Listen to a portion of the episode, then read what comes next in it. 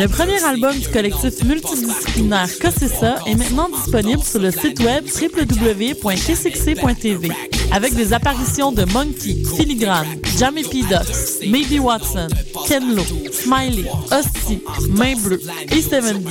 Visitez le www.kcxc.tv pour vous procurer l'album ainsi que les tout nouveaux audios officiels du KCXC. L'album Cossessa sera également disponible sur la plateforme de téléchargement iTunes à partir du 29 janvier prochain.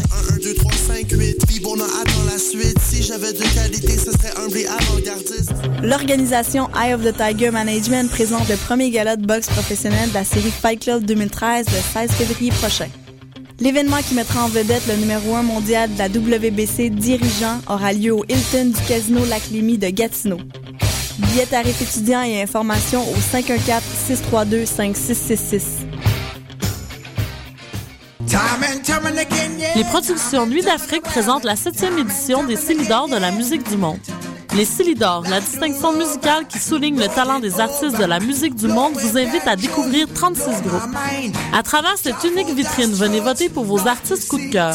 Jusqu'au 17 avril, tous les mardis et mercredis au Club Balatou dans le cadre de concerts gratuits. Les Célidors, le prix du public qui fait grandir le monde. Pour plus d'informations, consultez le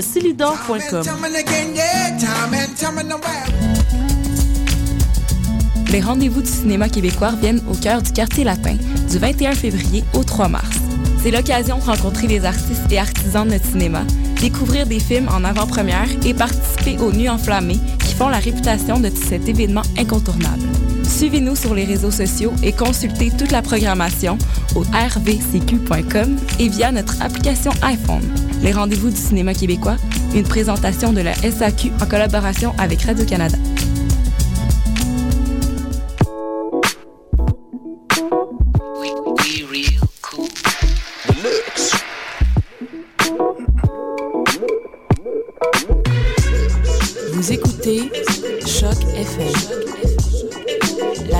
Soccer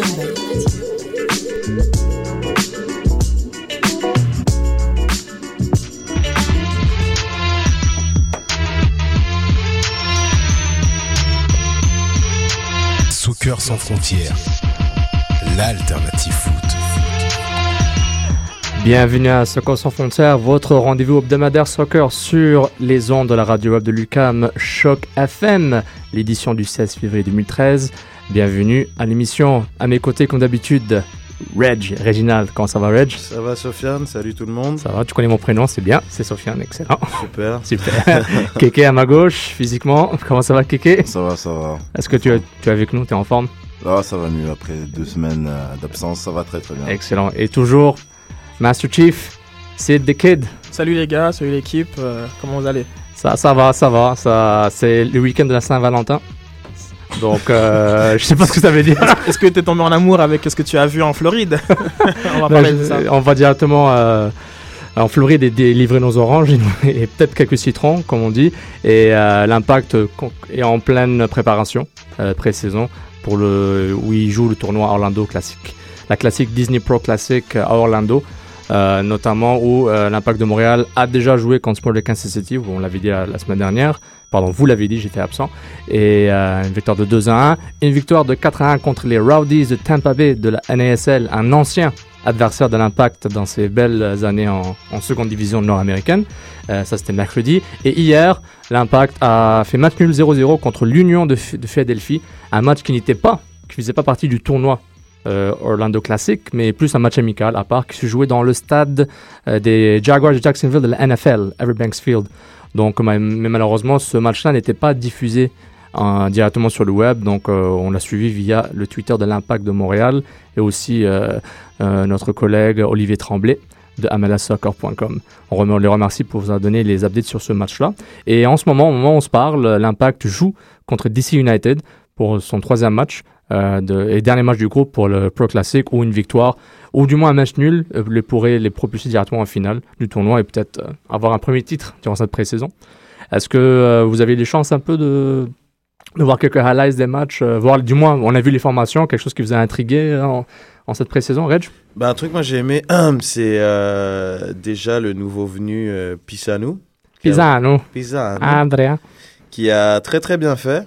Euh, je suis très surpris. Euh, des- deux passes décisives dans la victoire de 4-1. Contre un pavé, exactement. Et puis. euh, Mais il faut noter que le côté gauche de Derodies était ouvert. hein, Ils l'ont laissé. Oui, Et mais. Pisano l'a- a pris le boulevard. C'est vrai, mais quand même, à noter quand même une, euh, déjà un début d'une très bonne entente avec euh, Divayo, ce qui est très très bien, parce qu'on sait comment Divayo est pas très facile à, à satisfaire. On demandera à Justin Mapp. Donc, euh, non, c'est bien, bah, c'est cool, tant mieux. C'est un confrère euh, italien, ils s'entendent bien, donc c'est que de, de bon augure pour la suite. Quoi.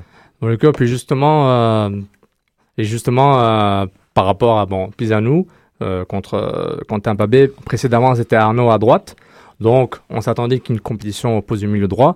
En fait, il y aura- euh, quand- après avoir vu le match, je pense qu'il y aura plusieurs, il y a plusieurs postes qui sont ouverts, entre guillemets. Hein, quand, quand c'est deux pros vétérans qui se battent pour une position, c'est une sorte, c'est pas ouvert, mais c'est semi-ouvert, disons.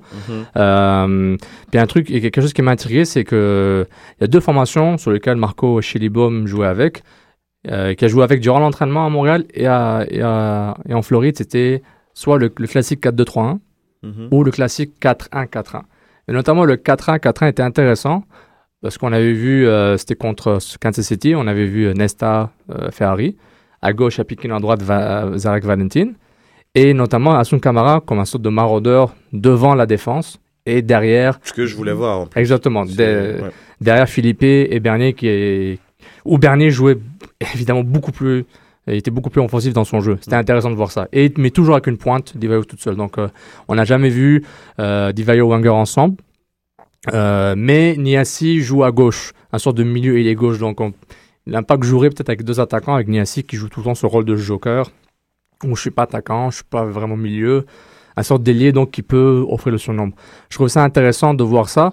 Et je sais pas s'ils avaient observé euh, quelque chose de l'an dernier où la zone que Camara couvre dans ce 4-1-4-1, c'était une zone où certaines équipes qui avaient un sorte de 9,5, 10 prof- profitaient beaucoup de cet espace Mhm. entre la défense centrale et Bernier et Warner à ce moment-là.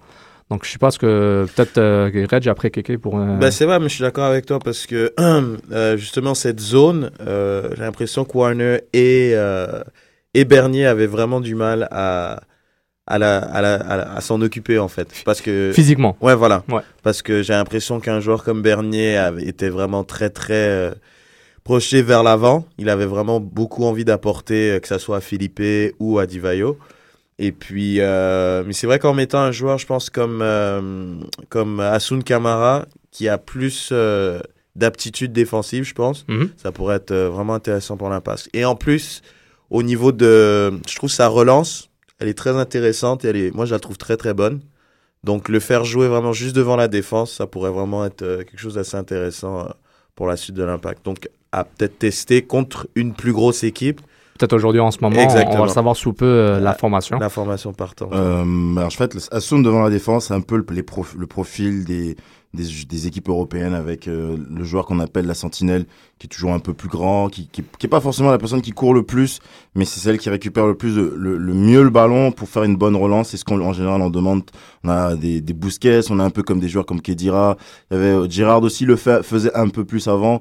Euh, même des joueurs comme Carrick en Angleterre. Donc c'est un peu le même style de, de, de, de concept que je pense que Chalibaume est en train de mettre en place. Je sais pas si c'est forcément vers là où il se tend, mais ça fait partie des formules au niveau de la relance qui est, qui est, qui est très très bonne parce que bon, il récupère le ballon, il donne. C'est- un peu le travail de base d'un Mhm. récupérateur pur en fait. Mais, mais je pense avec ce, ce, type de formation, euh, avec une sentinelle euh, devant la défense ou derrière le, les milieux centraux, ça pourrait être aussi un gars comme Bernier aussi. Euh, un gars comme Bernier pour le faire, notamment, bon, il n'est pas aussi, il est pas aussi physique, du moins athlétique que Camara, mais il est, Bernier n'est pas très grand, mais il s'impose beaucoup plus qu'on pense. Il est beaucoup plus présent, présent que, sa taille. Bernier taille est donnerait, plus mais je- offensif, je pense. Oui, il est dans, beaucoup dans plus- dans ce rôle-là.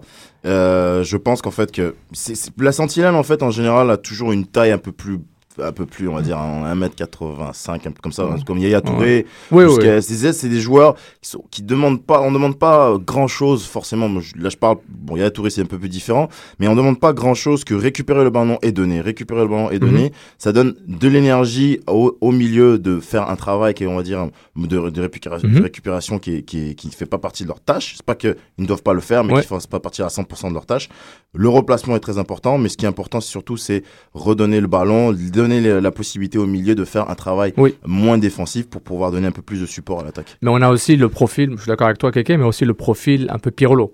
Dans le sens, Pirlo, c'est le premier joueur à recevoir le ballon de la défense. C'est pas un récupérateur classique. Oui, certes, il joue à côté de Vidal. Je compare pas la, la Juve avec euh, l'impact. On parle plus de formation, mais euh, si par exemple tu mettrais un gars comme Bernier dans cette position, puis tu aurais des gars comme Map, euh, Pisano, Arnaud, Philippe à, l'avant, par exemple. Mais, mais anyways, euh, la position de la position euh, de, de Camara dans dans l'équipe va dépendre va dépendre à 100% de la de, la santé des, des défenseurs centraux. Euh, dès que Nesta se blesse ou est fatigué, ou dès qu'il y a des, des changements tactiques, Camara c'est le premier à écoper. À écoper dans le sens, il va, c'est le gars versatile, c'est le joker, Ouais. milieu Bah, écopé, défensif. parce qu'il va pallier à la, à la- Exactement, écoper, à c'est le, mauvais, c'est le Ouais. mauvais mot. Il va, c'est le, c'est le gars flexible. C'est un peu Ouais, le, ouais, L'homme à tout faire, le bouche-trou, quoi. Exactement, un bouche-trou qui, qui, qui est un très bon bouche-trou, puis qui va switcher entre latéral droit, défense centrale, mi- milieu central.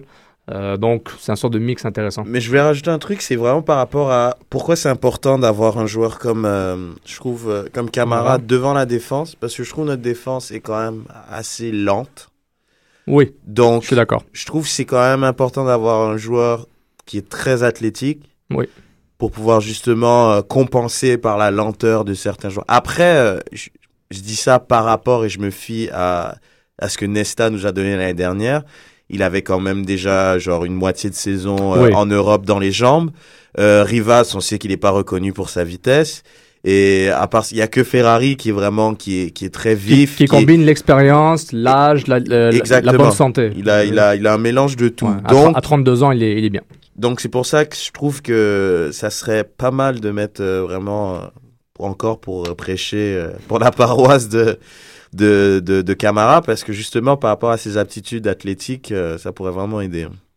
Euh, c'est un très bon point. Puis, le cas Camara m'intrigue un peu parce que où est-ce qu'il va jouer va vraiment changer la dynamique de l'équipe. Pas une Mm. métamorphose, mais s'il joue à droite comme latéral droit, est-ce qu'on son rôle va de monter? On sait que l'impact veut jouer avec les latéraux de, de, plus- de façon de plus en plus complète, de plus en plus offensive.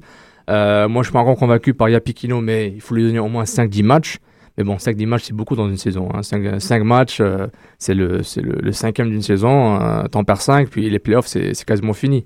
Euh, bon, exagération, mais euh, on l'a vu quand Kansas City, c'était une victoire, mais Kansas City était vraiment l'exemple de l'équipe complète qui joue avec les latéraux, qui joue, qui mixe euh, le jeu central avec euh, l'étirement du jeu.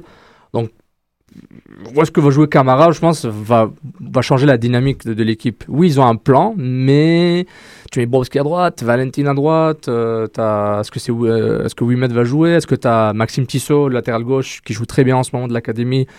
Est-ce qu'il va être inclus dans, dans les plans? Je trouve qu'il y a bou- ça va chambouler beaucoup de, de positions à un moment. Moi j'aimerais le voir à la place de Warner honnêtement là parce que je pense On parle de Camara. ouais. ouais, voilà de Camara parce qu'on n'exploite pas toutes ses aptitudes en le mettant comme latéral droit. Oui, il peut apporter par justement le fait qu'il soit athlétique, il va beaucoup monter au Mhm. niveau des duels dans les corners, il est il est essentiel. Ouais. Et on l'a vu en fin de saison, il y a eu des matchs où on a pris des buts sur corner, il était pas là, il était soit suspendu, soit blessé. Puis on s'est pris des buts bêtes parce que des Nesta, il sautait pas complètement. Ouais. Et que l'implication physique de Camara, on, la voit- direct. Mm. Et euh, donc vraiment le mettre 6, il, il faudrait parce que Warner, oui c'est pas mal, mais ça a ses limites, selon Mm. moi. Donc, et là je pense qu'on pourrait vraiment voir tout le bagage technique et physique d'un Camara en le mettant là. Donc, je- En MLS. On Ouais. l'a vu en ASL, il a joué ce rôle-là. Ouais. Mais en MLS, c'est intéressant de, de le voir. Moi, je pense que euh, début de saison, euh, Marco Chaliboum, a essayé- Chaliboum, Chal- Chaliboum, bah, en tout cas, Marco, il a essayé de mettre euh, les joueurs aux positions euh, favoris de chaque joueur. C'est-à-dire que l'année dernière, il avait vu au milieu central, euh, milieu, euh, euh, comment ça s'appelle, en 6, donc avec, enfin, un- il y a deux ans plutôt en ASL. Donc, je pense qu'il lui a forcément demandé où t'aimerais bien jouer, et je pense qu'on on essaie de revenir un peu en arrière, de voir la position préférée de chaque joueur. Donc c'est pour ça qu'il lui a remis, l'a remis au milieu et on va, il va pouvoir exploiter après le latéraux pour voir s'il peut me trouver le complément pour faire le travail de latéral. Si maintenant ça se passe bien, on s'entend que il y a encore des matchs qui vont arriver, il y a encore des, des les deux, trois, on va dire les cinq premiers matchs de, de MLS qui vont qui vont s'engager. Donc c'est sûr et certain que lui va devoir euh, euh, s'ajuster ou tout simplement dire écoute, je préfère que tu joues en centrale ou je préfère que tu joues en 6 parce que bon voilà voilà. Mais je crois que c'est au début, il essaie de connaître un peu plus euh, tout le monde à chaque position et un peu plus en fait aux différentes positions par rapport aux joueurs qu'il a a actuellement en fait. Mais pas justement par rapport aux joueurs qu'il a actuellement, j'ai l'impression de me répéter, mais un grand chantier au niveau des latéraux. Je trouve que je, pour moi, peut-être chez, Marco Chilibo, on a déjà ses idées, mais j'ai pas l'impression qu'il y a vraiment euh, les latéraux sont. Pour, moi, c'est pas clair à 100% qui est latéral droit qui est latéral gauche. Par défaut, euh, je verrais Apikino, parce que c'est le seul gaucher avec, bon, avec Tissot maintenant, et peut-être Blake Smith qui peut-être va jouer plus milieu gauche s'il joue. Et à droite, on a qui? On a Valentin, Brovski. Ouais, mais qu'est-ce qu'on demande un latéral aujourd'hui Qui soit rapide, défensif, qui, sa... qui sache euh, pas perdre, laisser un contre un, et qui sache récupérer le ballon et puis après remonter tranquillement au là, bah, si on demande à Camara de faire ce travail-là. Mais, mais c'est pas juste Camara. Euh, je, je suis pas vraiment convaincu des positions pour commencer la saison. Moi, je pensais vraiment que Camara allait être mis comme latéral droit pour dire ok, il faut qu'on compte notre position, tu bouges pas. Mm. Mais là, je vois les changements, je dis, ben, donc ils sont convaincus vraiment par Valentin ou Brovski, ou à gauche par Yapikino. Tissot, une très belle surprise, mais on l'attendait un peu. Bah, qui, manque quelque chose, mais en tout cas, je sais pas si il est gaucher. Oui, bah, avec Tissot, euh, ils sont au poste de latéral gauche et euh, Brovski et euh, Valentin à droite. Ça leur donne l'option de, de, se prouver, ça leur donne plus que quelques matchs. Et mhm. Camara, ça fait un joueur en plus, ça fait cinq. Donc, donc on demande à Camara la position de milieu central pour donner la place à ces, aux quatre joueurs sur les côtés ça va donner un peu plus de temps euh, aux autres. Et puis mais aussi faut leur je pense qu'il aussi leur il, il, leur donne aussi leur chance. Parce que ils ont pas du tout joué l'année dernière. Euh, et dans des positions on, avait des caméras à droite Ferrari à gauche. On mettait tous les nos centraux au milieu avec Rivas et Anesta. Euh, et ces gars-là n'ont pas n'ont pas du tout joué. Donc euh, il, il, essaie de voir les meilleures la meilleure formule pour pouvoir s'adapter. Puis on demande pas à un latéral droit de faire 15 000 choses hein. il va devoir juste faire son travail de base et je pense que ça permettrait à Camara de faire autre chose en mieux. Mais à, 100% d'accord, même 200% d'accord, mais à un moment, il, il faut que tu t'établis avec des joueurs spécifiques pour qu'ils puissent eux-mêmes s'établir avec, avec, les milieux qui sont sur leur côté. À un moment, tu peux pas changer latéral et milieu à chaque fois. Il faudra qu'à un moment, même si la philosophie de la vision du jeu est établie dans les entraînements, tu sais, euh, Brovski euh, un jour, Valentin le lendemain, Pisano, Arnaud à droite, il faut à, un moment, il, c'est à ce qui maintenant, c'est l'année numéro 2. Ouais. Même si l'année dernière c'était 0, là pour moi c'est 2. Puis avec Chilibom, on, on serait peut-être un peu plus euh, gentil à ne pas trop critiquer tout de suite, mais son mandat est, quand même de gagner. Donc moi, je, moi, c'est ce que c'est ce que c'est ce qu'on est tous en train de, de dire. C'est juste que là, il, est en train de tester. Nous, nous savons exactement quel joueur qui peut jouer à quelle position, mhm. mais euh, lui, il sait pas parce qu'il voir coacher un match et voir un match, c'est complètement différent. différent. Donc lui, il va aller tester. Il les teste encore à l'entraînement matin, midi, soir. Et à un moment, il va prendre une décision des 22, des 28 ou je sais pas le nombre de joueurs, qui va jouer central, qui va jouer latéral. Et on s'entend que là, tout ce qu'il est en train de faire, c'est des de peaufiner, et, de... et des tests et d'éliminer, de, de, tester, mettre des profils. chaque match, après chaque match, il y a des meetings, il y a deux trois matchs, ils regardent et puis ils se disent bon, lui c'est bon. Hmm. Et justement, il avait dit qu'à Orlando, avec son joli accent suisse, à Orlando, je il, il, allait voir euh, parler aux joueurs. Euh, euh, face à face, apprendre à les connaître, euh, qui est l'humain, comme il dit, qui est l'humain derrière l'homme. et puis pour, pour apprendre à connaître leur profil, ce qu'ils ont, ce qu'ils veulent, et ce que le club et lui-même attendent de ses joueurs. Donc c'est intéressant de voir ça. Justement, ça, ça me ramène à, un autre sujet. Euh, bon, l'an dernier, on est d'accord que le, le cœur de l'équipe, disons le cœur offensif de l'équipe, c'était même, même après que Divallo soit venu, c'était pour moi c'était Philippe, Bernier, Warner. C'était c'était un sorte de un triangle magique, disons. C'était le un triangle qui a commencé à, contre Colorado à la mi-saison et qui a qui est presque qui a presque jamais disparu depuis. Maintenant, après le match de Tampa Bay, bon, c'était quand même c'était un match contre une équipe de D2 euh, nord-américaine. Un nouveau triangle s'est formé. Euh, Divayo, Philippe Pisano. Mhm. Est-ce que c'est, est-ce qu'il va remplacer le, le triangle de l'an dernier? Ça prend plusieurs matchs, ça prend, ça prend des, ça prend des matchs, ça prend des victoires, ça prend une, une stabilité, ça prend euh, euh, constance, il faut que si au bout de s'il fait trois matchs comme ça et qu'il prenne pas de but et qu'il voit que euh, l'équipe prend le pouls, bah, ça, il va la garder.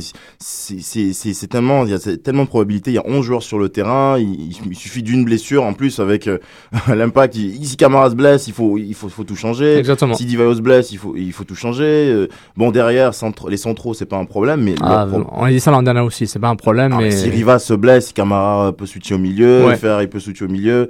Euh, il est en train de tester Vandril en centrale.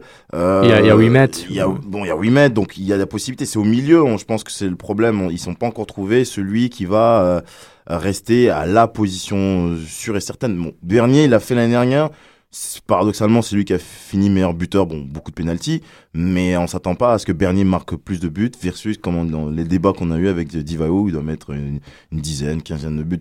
Donc c'est tout ces, ça prend du temps. Ces triangles, c'est des, des probabilités, tout ça. Toi, c'est des probabilités mm. qu'ils vont devoir mettre en place. Puis il y a quelque chose qui est intéressant, c'est que, que certains de nos collègues avaient remarqué euh, à, à l'entraînement à Montréal et que j'ai vu quelques quelques changements durant les matchs, c'était les permutations. On a vu vraiment euh, entre, entre Philippe, entre Map, quand Map jouait, il y avait des permutations. Map euh, allait à l'axe, Philippe allait sur un côté. Euh, bon, Pisano va souvent rester à droite, mais voilà son profil, il peut jouer à gauche sans problème. bon, Bernier va plus, souvent rester dans l'axe. Donc, je trouve que c'est intéressant de voir ça. Puis, quand on voit les matchs de Ligue des Champions, les commentateurs de Canal Plus et d'Al Jazeera, ah, les, les, belles permutations. Regardez le mouvement de Zlatan, de la visite, tout ça. Mm. Donc, les joueurs qui permutent, qui ont, les coachs qui peuvent se permettre cette flexibilité pour dire ben bah, c'est un sorte de total football euh, plus c'est pas un total football mais c'est plus euh, impliqué genre euh, le rôle. Ce qu'on voit de, de bah, des deux premiers matchs que, que, que j'ai vus je pense que les joueurs sont bon on s'entend ils sont dans une ils sont dans une situation où chacun chacun c'est des tests pour eux oui. Montre-moi ce que tu sais faire par rapport au coach et je vais voir ce que je, ce que je peux te mettre. Voilà. il, cherche, il, cherche des rôles, il cherche pas nécessairement des positions tout de suite. Chacun joue à 100% de sa capacité et en plus ils sont, euh, il leur donne aussi la possibilité d'être libres. C'est des joueurs qui sont qui sont qui sont pas sous pression versus les les les, les, joueurs d'académie qui eux ont, peut-être un mhm. peu plus de pression. Donc à mon avis, je pense que la consigne doit être euh, amusez-vous, euh, montrez ce que vous savez faire, mais soyez libres, il n'y a pas de stress, on est là pour voir les les les, les éléments et par rapport à ça, ils vont, ils vont tout, simplement décider. Donc c'est pour ça qu'on voit un peu plus de mouvement, de liberté, même des fois il y avait, il y avait même un peu plus de, de moins d'hésitation. Oui, le premier pas c'était beaucoup plus simple et direct. donc il y a des. Il retrouve Divayo très rapidement. C'est des matchs de pré-saison. Kansas City et Kansas City, Divayo se, se, était capable de se démarquer très très régulièrement. Même si c'est un match de pré-saison. Moi je sens que euh, Divayo, normalement l'an dernier il aurait dû marquer facilement 8 buts. Euh, facile. Avec non, mais je parle des, des chances euh, vraiment. Il avait beaucoup de chance l'an dernier durant euh, sur plusieurs matchs. Cette année, je pense qu'il va vraiment exploser. Je ne sais pas s'il va devenir ce fameux buteur de 20 buts que le, c'est le chef magique en la malaise. Hein. Tu as les Chris Wondolowski, les Robbie Keane, c'est des marqueurs de 20 buts. Mm. puis probablement tu as des Will Brown de, de, de, Houston. Mais Divayo peut vraiment exploser. Il est en forme. Il a le temps de se reposer pendant deux mois, même s'ils ont eu le tournoi post-saison en Italie. Donc je trouve, je trouve honnêtement que euh, par rapport, bon, on parlait de permutations, et, toutes ces permutations et ces changements vont profiter beaucoup à Divayo. Parce que comme tu avais dit, euh, tu avais régulièrement dit l'an dernier, euh, la saison dernière, l'équipe va jouer pour Divayo, autour de Divayo, à cause de Divayo. Donc... Ouais, c'est, mais on s'entend aussi que si Divayo se blesse aussi, qui, qui ah, mais il faut, il faut, que, il faut que le système s'adapte à. Le plan A et B, c'est Divayo. Euh, Wenger, il, Wenger est pas mauvais, mais que, je pense qu'il faut que le système s'adapte à, à, Divayo, mais ça, il doit s'adapter, au style de jeu de Chaliboum en tant qu'attaquant. Ah, tranquille. Je savais que c'était mon gars, Bissano. Bissano a marqué sur bicyclette. Waouh. Euh, bon, ben c'est cool. Donc, euh, David bah, Arnaud, il peut aller s'asseoir, donner son. C'est pas possible, c'est le capitaine. à quelqu'un d'autre. Oh, ben, il donnera son brassard à quelqu'un d'autre. Poste pour poste, Pisano, c'est celui qui. Incroyable quand Rech s'est réveillé quand genre Arnaud, il a vu qu'Arnaud allait genre peut-être se faire virer. Vas-y, Ouais, mais c'est bien. non, mais c'est bien, c'est bien. Parce que non, il faut pas virer les gens. Faut pas virer. Pas virer les gens. Mais bon, le premier truc que j'ai dit, c'est quoi? C'est que j'ai été impressionné par euh, Pisano. Radical, deux, deux passes décisives. Euh... Contre les Roddies de Tampa Bay. C'est- Ouais, bah, et il c'est- faut les c'est- mettre. Et, et ça s'appelle les Rowdies. Et alors? Ils sont de Tampa Bay. Et alors? C'est ok. Non, mais bon, c'est ce que je te dis. T'es sérieux là? Non, mais. Si vous arrive Ouais, deux, mais... Non, mais il faut les mettre. Ils ont mis 4 buts, ils Si, les ont mis. On développe des automatismes. Genre, c'est Non, vraiment. regarde, alors, ils ont pas, bien. ils ont pas ramené Pisano pour qu'ils soient sur le banc ou pour qu'ils jouent 5 matchs. Je pense qu'il y aura une compétition saine entre les deux. Pas Ah. saine. Si, si, il y aura une compétition saine. Non, je rigole. Ah, ok. Malsaine. Non, mais euh, regarde, Arnaud et peut-être mon map, mais un peu moins, euh, Arnaud sur la, la première cible à être sorti de Montréal pour libérer euh, la masse salariale sur le cap. Ça, pour libérer du salaire sur le- la masse salariale de l'impact. Mais, Il y a mais des le rumeurs coach- qui ressortent. Le coach a dit qu'il est capitaine cette année. Pourquoi on discute? Oui, mais il a dit qu'il veut apprendre qui est l'humain derrière l'homme. Donc, euh, Oui, il a dit mais ça il aussi. est capitaine. euh, il, Ça les veut tellement rien dire, l'humain derrière l'homme. C'est quoi cette histoire? Il est capitaine, il est capitaine. Il l'a dit. Maintenant, après, peut-être qu'il a trop vite parlé ou on le. Il a, il- je sais pas, moi, moi je crois que, que, que En tout cas, moi, il va les- jouer. Et puis Moi, moi, les trucs de capitanat, genre. je- Bon, On s'en fout, I don't c'est c'est vraiment pas important. C'est, c'est, ah, mais les trucs de capitanat, je trouve ça tellement euh, sur- surestimé. Mais anyways, on sort du débat. Euh, ce, qui est, ce qui est important, bon, euh, bon, Pisano a marqué un joli but en ce moment. C'est, c'est intéressant de voir. On parle de permutation. Arnaud peut, jouer, peut aussi jouer dans l'axe. Il jouait dans l'axe avant. Euh, malgré ses contrôles américains que Reg adore, c'est, très risqué comme, comme style. Il peut jouer un peu attaquant. Puis il faut pas oublier l'Argentin en prêt, Andrés Fabricio Romero. J'ai l'accent, les gars. Puis, euh, et qui lui, bon, Nick DeSantis, euh, il parle d'un joueur versatile. Un autre joker. C'est comme, pour moi, c'est un sort de Niassi en meilleur. Un sort de. Un vrai. Non, non, mais. Euh, qui là? Andrés Fabricio Romero. Ah, d'accord. D'accord, la- l'Argentin qui joue en Brésil, qui a très peu joué au Brésil, qui a un sort de profil ailier euh, attaquant, mais j'ai pas pu le voir jouer. Et le seul match où je, je l'ai vu à la fin contre peut-être Tampa Bay, mais j'ai vraiment pas eu le temps de, de l'estimer, euh, de, de, de l'évaluer, pardon. De, de l'évaluer puis, euh, et, et voir sa valeur sur le terrain. Donc, Franglish. hein, quand on travaille, on est bilingue, puis on perd les deux langues. Quoi. Je suis triste. On est bilingue et on perd les deux langues. Ouais, c'est ça. On peut l'écouter euh... Chaliboum, qu'est-ce qu'il avait à dire euh, Bah, pour je- les jeunes? on, Je- bah, on, on a un son de Philippe Olafroy qui parle après le match de Philadelphie.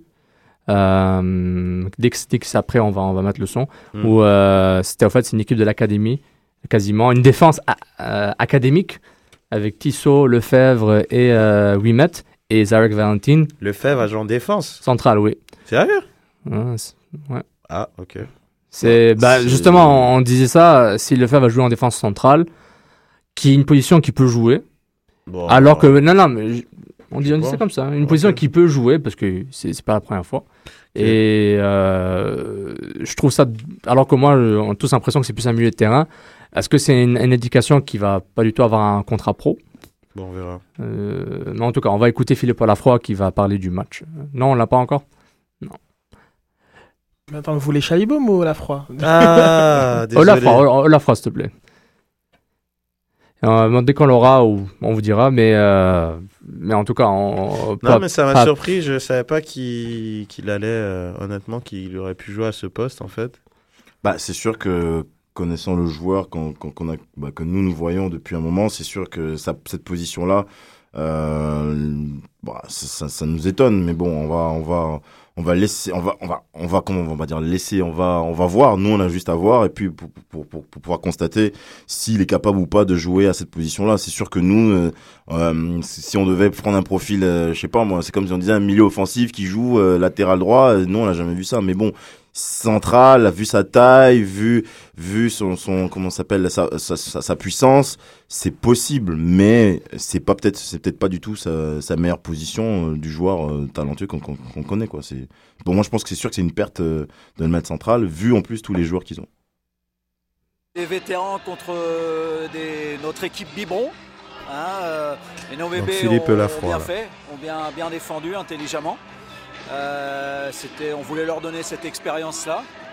Et euh, je pense qu'ils ont, ils ont rendu euh, la chance qu'on leur a donnée. Donc c'était, très intéressant contre une équipe euh, de Philadelphie dont euh, 90% étaient leurs partants. Bon, mais c'est cool. Je pense que c'est ouais, c'est de bonne augure. Donc, je pense que.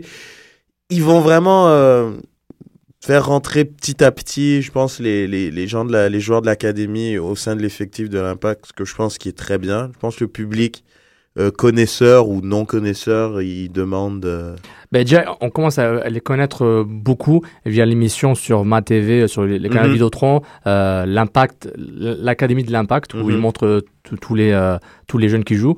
Euh, en parlant de jeunes, on va accueillir notre jeune, euh, jeune garçon, jeune monsieur de France. Bonjour Julien ou bonsoir. Salut la team, bonjour à vous et bonsoir ici, mais bonjour à vous. Merci Vinci, ça, ça va? Bah écoute, euh, j'ai envie de dire premier match, euh, on attendait PSG, PSG euh, était là, donc euh, moi pour l'instant euh, tout va bien. hein. Ah, t'es content, excellent. Ben, on, on parle des Ligue des Champions dans pas longtemps. Euh, pas de juste reste avec nous. Puis, euh, justement, on revient sur, sur l'impact et les jeunes. Euh, c'est bien d'avoir cette expérience. Avait une belle photo de Vendry Lefebvre qui, euh, qui se faisait poursuivre par le grand Connor Casey de Philadelphie. Donc, c'est une bonne expérience, comme a dit Philippe Afroy, à l'équipe Biberon pour qu'ils apprennent, euh, pour qu'ils puissent avoir le- l'expérience de, jouer ces matchs-là. Maintenant, euh, comme vous disiez, bon, il y avait le show de l'académie. On, on voit un peu le inside, comment les, académiciens sont choisis, comment ils s'entraînent, etc. Donc, je- je- j'espère,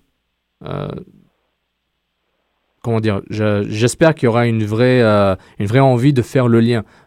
Euh, mais parce que Bah, c'est l'objectif, justement, Oui, c'est bien d'avoir des objectifs, Ouais. mais il faut vraiment Ouais. euh, Mais là, on- les, les bons joueurs au bon moment, Comme etc. il l'a dit et qu'on a, on l'a écouté dans l'extrait, euh, c'était quand même une équipe de Philadelphie qui était constituée à 90% de Ouais. ses titulaires. Quasiment, oui. Et de faire C'est 0-0 avec une équipe biberon, comme il dit, je trouve que c'est bien. C'est une super bonne expérience. Oui. Euh, le premier match euh, qu'on a gagné 2-1. euh, Euh, contre Kansas City? Exact. Euh, une autre équipe de MLS, donc d'avoir fait rentrer euh, certains joueurs à Ouais, la mi-temps. Vendry était rentré Vendry, à il était rentré. Euh, Wimet, je crois, il avait joué aussi. Ah, Wimet, je pense Ah pas. non Je Non. pense pas. Non, il n'a pas joué. Il avait Il a pas, pas joué, joué Wimet. Non, non, Wimet. Parce que je me rappelle, c'est vraiment, il a fait un changement, il a fait rentrer 3, 3, 3 4 joueurs, je crois, en même temps. Et puis, euh, enfin bref. Donc, de les faire, de leur donner de l'expérience comme ça face à des équipes d'MLS, et Kansas City était quand même une puissance l'année dernière. Mhm. Donc, euh, non, c'est. Il, il les intègre progressivement. Je pense que c'est une, bonne chose. Un, un- un joueur qui vraiment bien, Maxime Tissot, qui Ouais. vraiment il s'impose physiquement. Et c'est un joueur intelligent, il est rapide. Tu sais, il fait, il fait- les joueurs qui sont là de l'académie, même le gardien et euh, gardien Massime Kripo et euh, Zakaria Messoudi qui sont avec euh, euh, l'équipe nationale canadienne U20. euh, c- tous ces joueurs-là sont tous dans le stage où Carl Lumet était il y a un an. Donc, ils sont pas loin, incluant aussi Merci à Ilkou. Euh, on est, ils sont pas loin, ils sont au niveau qu'il faut que les pros, l'équipe pro les évalue, le staff pro les- évalue ces joueurs-là pour dire bon, est-ce qu'on on les veut avec nous pour s'entraîner ou pas? Et quand ils s'entraînent avec l'équipe, est-ce qu'ils est-ce qu'ils prouvent qu'ils ont ces capacités pour aller au prochain niveau, avoir un contrat pro et s'entraîner avec euh, l'équipe 1, intégrer la, la ligue réserve à MLS et peut-être jouer quelques minutes? Donc, mais ça, c'est un autre défi. Hein. Mettre un contrat pro, mais il faut qu'il joue. Euh, moi, je trouve c'est important que, pour moi, dans l'hierarchie du club, si Camara reste, euh, reste euh, milieu, mi- milieu défensif 6, Wimet, pour moi, est le troisième défenseur de l'équipe, s'ils veulent vraiment l'intégrer. Juste pour. À un moment, il faut, il faut décider. Si tu crois dans, dans, dans ton produit, il faut que tu, tu l'essayes, il faut que tu le fasses jouer. Que ce soit dans le Ben, championnat que- ben, canadien. c'est que comme ça qu'ils vont apprendre. hein. Si, si à chaque fois, c'est c'est que euh, il faut, faut les tester dans des, dans des matchs. Je dis pas, bon, qu'on a un gros match euh, contre les Red Bulls à la Red Bulls Arena, euh, et puis bon, on, on se bat pour la première place. Euh, on vont peut-être pas les mettre à ce moment-là, mais je veux dire, des matchs quand même contre des équipes d'MLS, ils méritent quand même de d'avoir un petit une demi-heure de jeu, un 20 minutes, histoire de de prendre un peu le pouls de, de ce que c'est le, le, le foot de haut niveau pour eux, quoi. Parce que c'est vrai que pour eux, ils ont, ils ont pas connu autre chose euh, de plus élevé. hein. Exactement. Bon, ben, en ce moment, l'Impact joue contre DC United. On va les laisser jouer. tranquille. Toujours un zéro alors? Toujours un 0. euh, puis je pense que c'est deux équipes euh, typiquement MLS. Bernier qui va probablement jouer contre son ami euh, de Team Canada, Dwayne De, De Rosario.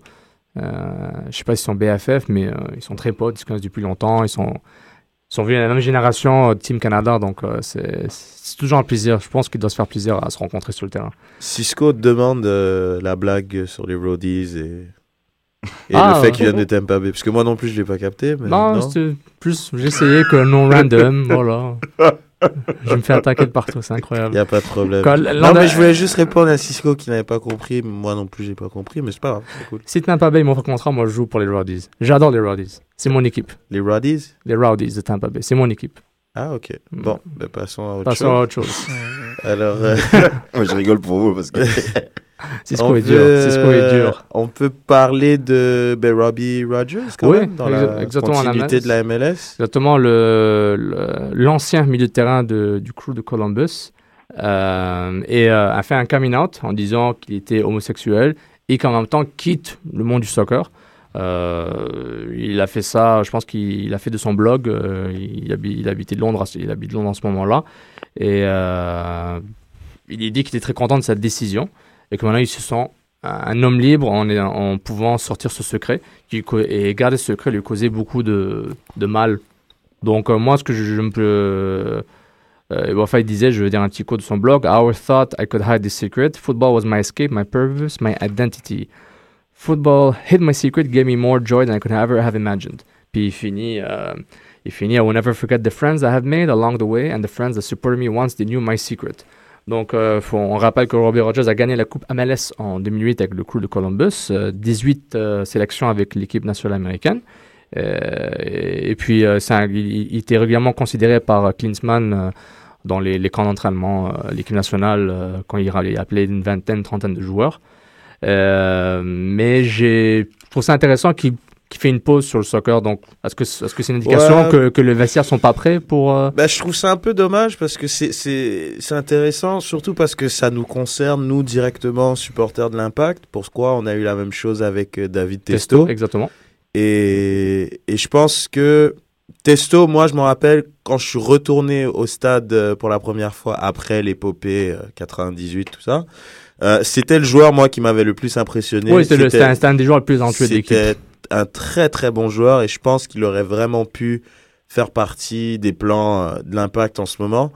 Et, et ça qui me dérange, quoi, c'est vraiment, ils font ce coming out et après ils arrêtent le foot, quoi. C'est vraiment comme si, oui, ils se sentent libérés, mais ils arrêtent le foot par la suite et ils sont plus. euh, c'est dommage. C'est dommage parce que là, on a pu voir que c'était quand même un joueur assez intéressant, un bon joueur d'MLS qui a déjà gagné euh, la Coupe, 18 caps euh, avec euh, les États-Unis. Donc, c'est un joueur intéressant et de, de voir des bons joueurs quitter pour des raisons comme ça, je trouve ça un peu, un peu dommage. Il faudrait peut-être ça. Mais c'est peut-être une indication que le vestiaire n'est pas prêt, n'est pas du tout prêt pour ça. N'est pas du tout prêt d'accepter un, un homosexuel dans le vestiaire. Euh, moi, personnellement, ça me dérange pas, je m'en fous, c'est un joueur de foot. Mais c'est pas un ami ou pas, mais Ouais. je comprends pas. Euh, mon- papa, je comprends pas. Je comprends Robbie Rogers, sa décision, si j'assume que un vestiaire n'est pas prêt. Ben, S'il y a un sport, je pense qu'il devrait être pas tolérant. Bah oui, tolérant, c'est bien le foot. Le foot, justement, c'est sans frontières, que qu'on soit noir, blanc, juif, euh, musulman, peu importe, euh, hétéro ou homosexuel. Et là, il y a un joueur à West Ham qui a fait son coming out il y a deux ans, Doug Jarvis, et qui joue. Et, et voilà, quoi. Il était à euh, Wolverhampton avant, là, il est à West Ham, et puis voilà, il est là, il fait partie de l'effectif. Donc euh, voilà, mais bon. On va pas non plus euh, s'éterniser, mais je trouve ça un peu dommage. que- Ouais, c'est un peu dommage. On va attendre l'histoire se développer. Il a eu beaucoup de messages de support de ses Ouais, anciens c'est coéquipiers C'est euh, en vidéo. La menace Soccer, enfin, un article dessus. SB Nation aussi. Tout le monde, il a, disons qu'il y avait beaucoup de réactions positives dans le mode soccer nord-américain. Steve Nash. qui, Steve Nash, euh, oui, via notamment. Son compte euh, Twitter euh, lui a dit Good for you, boys. Mais Mais euh, good for you d'être parti ou fait le coming out, je sais ouais. pas très bien. Mm. Mais euh, pour rebondir sur ce que disait euh, euh, Reg, euh, en effet, euh, j'aimerais aussi que, que par la suite, euh, euh, suite à cette décision, bah, qu'il reste dans, le- dans le monde euh, du soccer et qu'il fasse euh, avancer.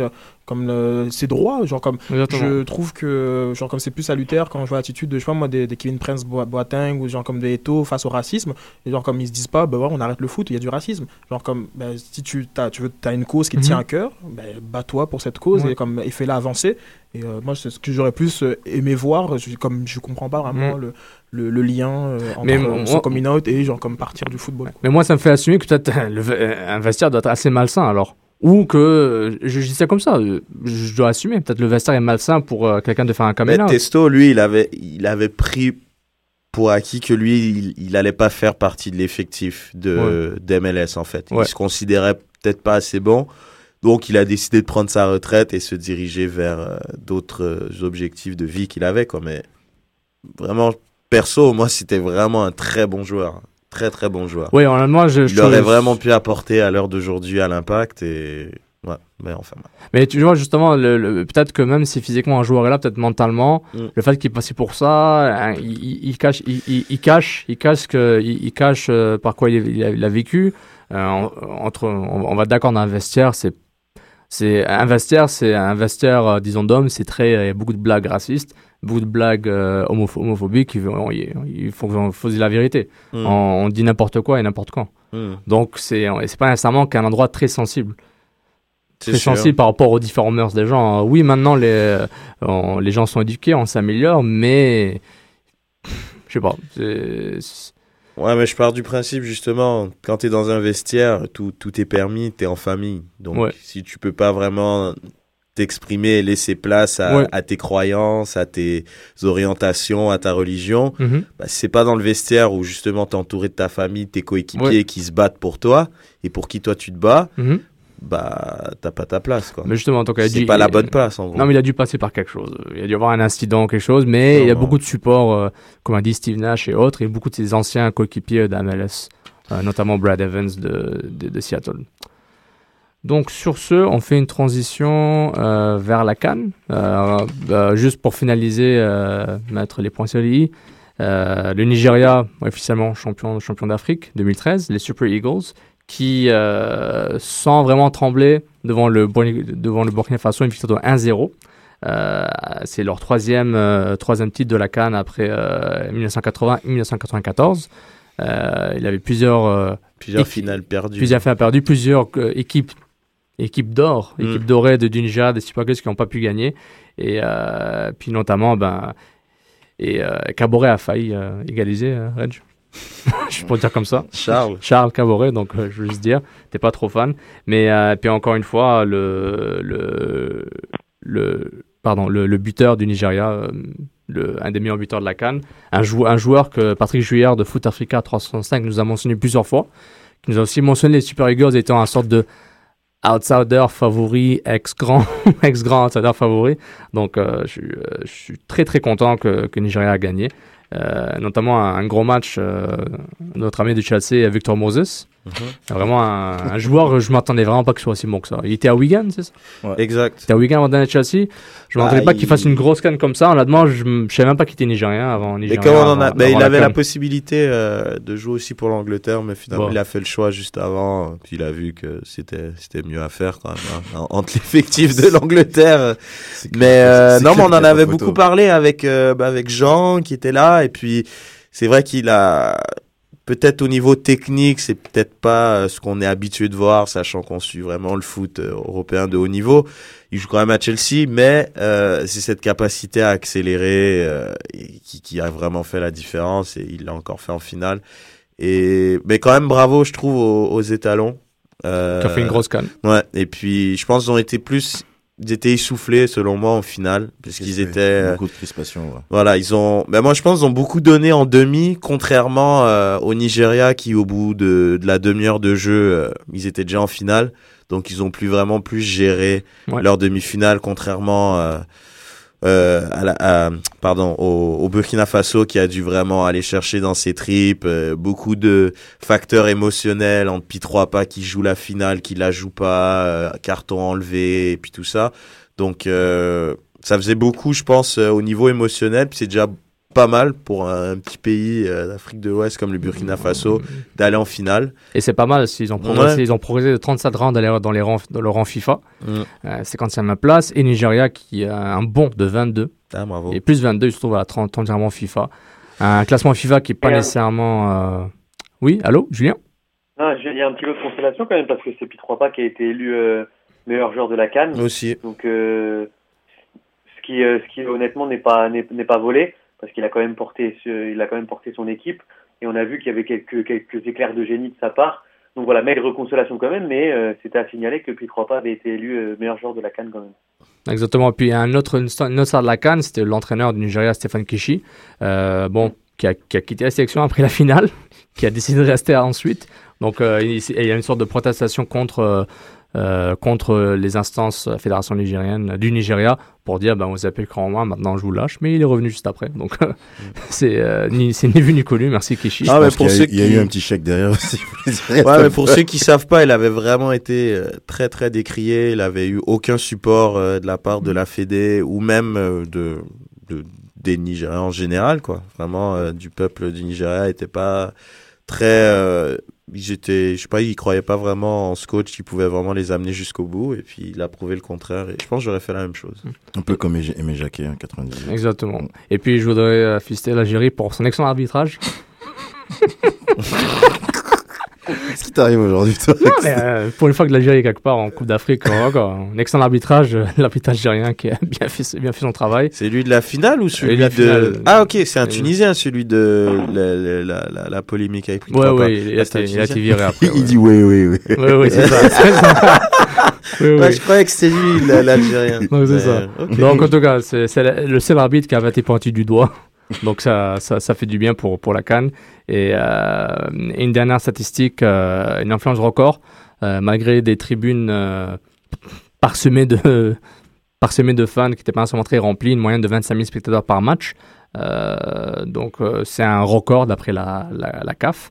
Puis notamment, ben, il a il a aussi une stade qui est une anomalie, qui est le stade de Johannesburg, qui est un stade de 80 000 places, qui a été rempli trois fois, euh, pour, euh, dont deux matchs, je pense, pour l'Afrique du Sud, les, les pays hautes, et notamment la finale. Donc, c'est un peu, ça peut monter les chiffres. Euh, aussi, on va parler aussi d'une petite, petite déception des, euh, de nos grosses cylindrées comme la Côte d'Ivoire, le Ghana.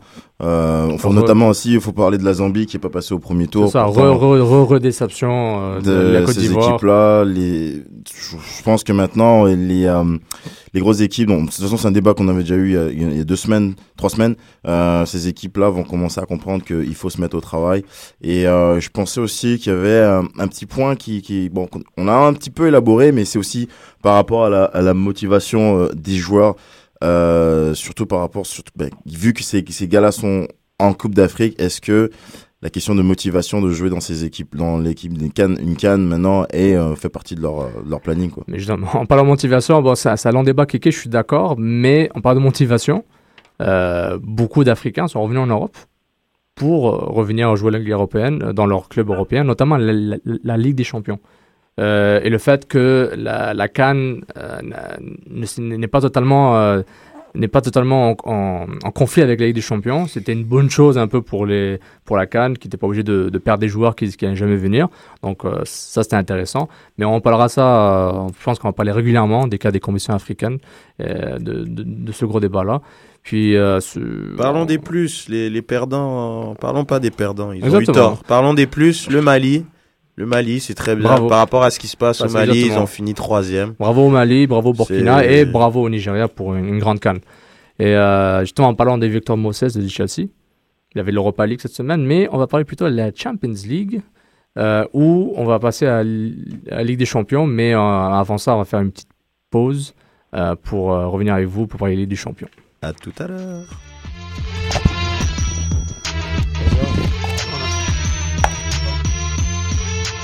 Soccer sans frontières, l'alternative foot.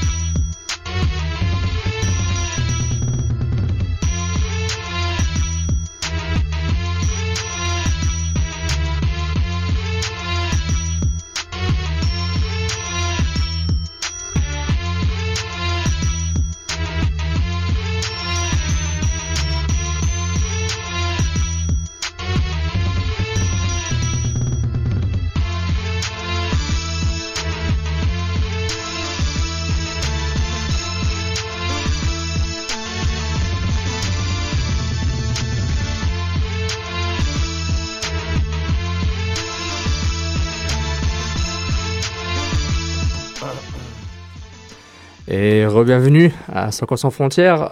Et euh, après une petite pause, on parle directement de Ligue des Champions. Et c'est là où euh, Julien va sortir du banc, le notre joker, et il va nous euh, participer avec nous. Euh, juste un petit rappel, c'était le la, la, la, semaine précédente était les, les la moitié des matchs des, des, matchs allés des huitièmes de finale Ligue des Champions. On, notamment, on, on, a eu un gros match PSG Valence, Valence PSG à Valence, une victoire de 2 à 1 du, de 2 à 1 du Paris Saint-Germain. Puis Julien, je pense que je vais te laisser la parole pour parler du PSG. oui, non, non. Non, honnêtement, j'ai là pour pour le coup, c'est pas le supporter qui, qui va parler, mais plutôt euh, enfin celui qui a regardé le match. Et je trouve qu'il y a eu quand même, je sais pas ce que vous en pensez, mais une énorme maîtrise du côté du côté parisien et un sentiment mitigé parce que énorme. Hein. Non, mais, ça m'aurait étonné, Julien. C'est pas le supporter qui parle, mais il y avait une énorme non. maîtrise. C'est énorme maîtrise, mais un sentiment mitigé parce que je pense, je pense hein, qu'on n'a pas le droit en tant que en tant que professionnel de de d'être aussi fébrile dans les trois dernières minutes d'un match et de sortir finalement avec que seulement un 2-1, alors que honnêtement PSG aurait dû l'emporter au moins 3 ou 4 à 0. Et en plus de 2-1, on perd aussi un Zlatan Ibrahimovic qui, qui perd ses nerfs euh, à la 92e minute. Moi, je pense que si tu pouvais passer par les grandes lignes du match, match euh...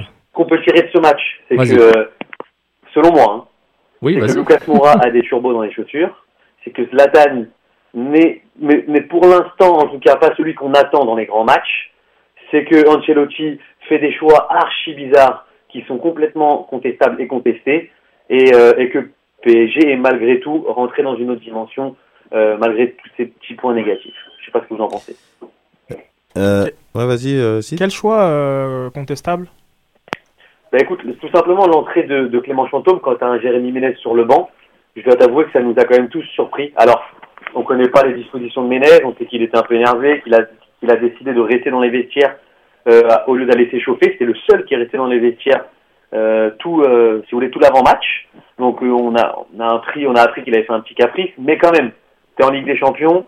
J'ai rien contre Clément Chantôme, mais tu mets pas Clément Chantôme le droit quand t'as Jérémy Ménez sur le banc. Et la dernière chose, c'est que tu fais pas rentrer Sylvain Armand à la 88e pour faire monter Maxwell d'un cran, alors que ta défense n'a rien eu à faire. Ils étaient super, super à l'aise. Et j'ai rien contre Armand, mais c'est lui qui fait la faute bête sur le coup franc, qui amène le but. Donc voilà, des petites choses comme ça qui me font dire que Carlo, sur le coup, euh, voilà, il n'a pas été bon. Et euh, au final, le PSG, est-ce qu'il a envoyé ou pas euh, un message au reste de l'Europe? Parce qu'ils ont fait, oui, une, heure assez intéressante, mais derrière demi-heure bah, catastrophique, on va dire. Que, comme quel, toi, tu tires quoi comme conclusion de ce, de ce match? Non, honnêtement, ce que, ce que je viens de dire, je pense qu'honnêtement, oui. Là, ils, sont, ils étaient attendus. Et, euh, et, je pense que malgré tout, quand même, ils ont quand même surclassé cette équipe de Valence, qui est certes euh, pas l'équipe de Valence des années 2000, mais qui est quand même cinquième de Liga. Je pense qu'honnêtement, ils les ont surclassés tant sur le point de technique que tactique. Mais voilà, il y a cette fébrilité et ce manque d'expérience, j'ai envie de dire d'un point de vue général, qui, euh, qui si tu veux, euh, le signal n'est pas passé de la même façon au Barça, au Real de Madrid, à Manchester. Voilà, toutes ces grandes équipes-là n'ont pas encore peur du, du Paris Saint-Germain. Mais je trouve voilà. que c'était quand, quand même impressionnant. Euh, euh, si on compare à un autre nouveau riche, euh, Manchester City, les débuts du PSG Mmh. en Ligue des Champions étaient beaucoup plus, euh, il avait une- beaucoup plus performant, beaucoup plus, beaucoup, plus de chimie, en plus d'un Lucas Moura qui vient d'arriver. Donc euh, je trouvais que c'est, j'étais assez étonné euh, de, de cette transition, parce que bon, on les a vus en- dans la phase, phase de groupe, c'était une très forte équipe, mais on dit tout le temps que le- les groupes c'est pour se préparer pour les, euh, les huitièmes de finale. Mais je, je trouvais ça par rapport à Man City, c'était un autre niveau. Et la Valence, je pense pas que Valence s'était préparé pour ça. Et ça se voyait. Moi, je pense, c'est exactement ce que j'allais ajouter. Je pense que Valence, euh, surtout, bah, PSG marque à la 8, 9e minute, super tôt. Euh, je pense qu'au niveau stratégique, je t'attendais pas à une- à voir une équipe aussi euh, en forme et aussi euh, prête euh, par rapport à ce qu'ils ont rencontré par rapport aux poules. Et euh, le. PSG. Ouais, Ouais, Lille. exactement ça. Lille Ils ont, ils ont mis, je regarde, là, si on regarde l'alignement, t'as le, Non, mais c'est- je sais pas si la- leur image de la Ligue 1 c'était Lille, peut-être que voilà. quoi, Exactement. c'est- si tu regardes les, les- si tu regardes les, euh, ils ont joué, ils ont battu, battu Borisov, Lille qui était dans leur poule. Ils étaient avec le Bayern aussi. Euh, et donc si tu regardes aussi, ben, ils mettent leur troisième gardien, qui, bon troisième gardien, deuxième gardien qui a joué juste cinq matchs, alors que le le premier gardien titulaire Lopez lui j'en joue un peu plus. Donc c'est un peu, c'était un peu bizarre si on regarde un peu le. Je pense que Valence ça les a pris vraiment vraiment de, de très très bas et puis il s'est dit bon bah voilà quand il- quand ils ont pris 2-0, je pense que là, ils se sont réveillés, mais pas très, très, très, très tôt. Quoi. Mais deux choses, Julien. D'abord, euh, je sais pas ce que tu en penses, mais pour parler peut-être de cette fameuse fébrilité que tu as parlé dans la dernière demi-heure de jeu, Mhm. tu regardes, il n'y a pas de cador euh, dans cette équipe euh, des tauliers de Ligue des Champions, parce que c'est Zlatan, c'est c'est pas le cas, puisque Zlatan, c'est, je crois, en 27 matchs euh, de phase à élimination euh, directe, il a que 3 ou 4 buts, si je me trompe pas. Euh, il manquait Mota, il manquait Thiago Silva, donc je sais pas quoi. Puis c'est peut-être pour ça, je pense qu'il a décidé de mettre un joueur comme Chantôme, parce que bon, ils avaient fait le plus dur, ils avaient mis deux buts à l'extérieur. Donc après, euh, mettre un joueur comme Menez qui va faire des choix peut-être pas très intelligents vers l'avant et perdre des ballons, je pense que c'était peut-être le bon choix de mettre Chantôme, non? Je, honnêtement, je pense pas parce que regarde, tu, tu, tu sors de ce match finalement avec un 2-1. Certes, c'est un très très bon résultat, mais tu vas quand même devoir, si tu veux, entre guillemets, jouer le match retour. Là, normalement, si tu fais, si tu fais le travail, au minimum, au minimum, tu dois t'en sortir avec un 2-0. Enfin, je, je pense que on a vu le même match. J'ai pas vu une seule action dangereuse de Valence, si ce n'est un tir de, de, de 25 mètres. Ou, vous voyez ce que je veux dire On n'était vraiment pas mis en danger. Alors, je pense honnêtement que, à la limite, si tu repasses à un milieu à 3 avec Chantôme, Matuidi et, euh, et Verratti, là, je te dis, il n'y a pas de problème. On repasse avec un milieu à 3 un peu plus, un peu plus compact dans l'axe. Et dans ce cas-là, on se dit, on gère les gars, et on envoie un peu Zlatan, voilà, garder la balle devant au point d'ancrage. Mais rester en 4-4-2 et laisser Ménez sur le banc, c'est pour moi une erreur. Parce que même si Ménez est un peu individualiste, c'est quelqu'un qui va de l'avant, c'est quelqu'un qui provoque, et c'est quelqu'un qui, qui fait peur, entre guillemets. Tu vois, Mais- là, on mais- est en train de parler de savoir est-ce que Valence avait peur du PSG. Je pense qu'en tout cas, l'arrière-gauche, il avait plus peur de Jérémy Ménez que de Clément Chantôme. Mais, euh, mais je vois pas où. Je comprends pas le débat Menez. Menez, il fait partie de l'époque avant QSI ou au moment de QSI. Donc, dans les calculs d'Ancelotti, qui les connaît très bien, il a joué en Italie. Euh, Ancelotti, je pense pas, je pense pas qu'Ancelotti l'a coaché à la Roma, mais, mais il sait qui est Menez. Donc, le, le débat de Menez, ça va leur rajouter dans l'équipe. Moi, euh, je vois le but de Lucas Moura, je vois l'action de Lucas Moura, je vois le 1-2 de Lavezzi au début du match.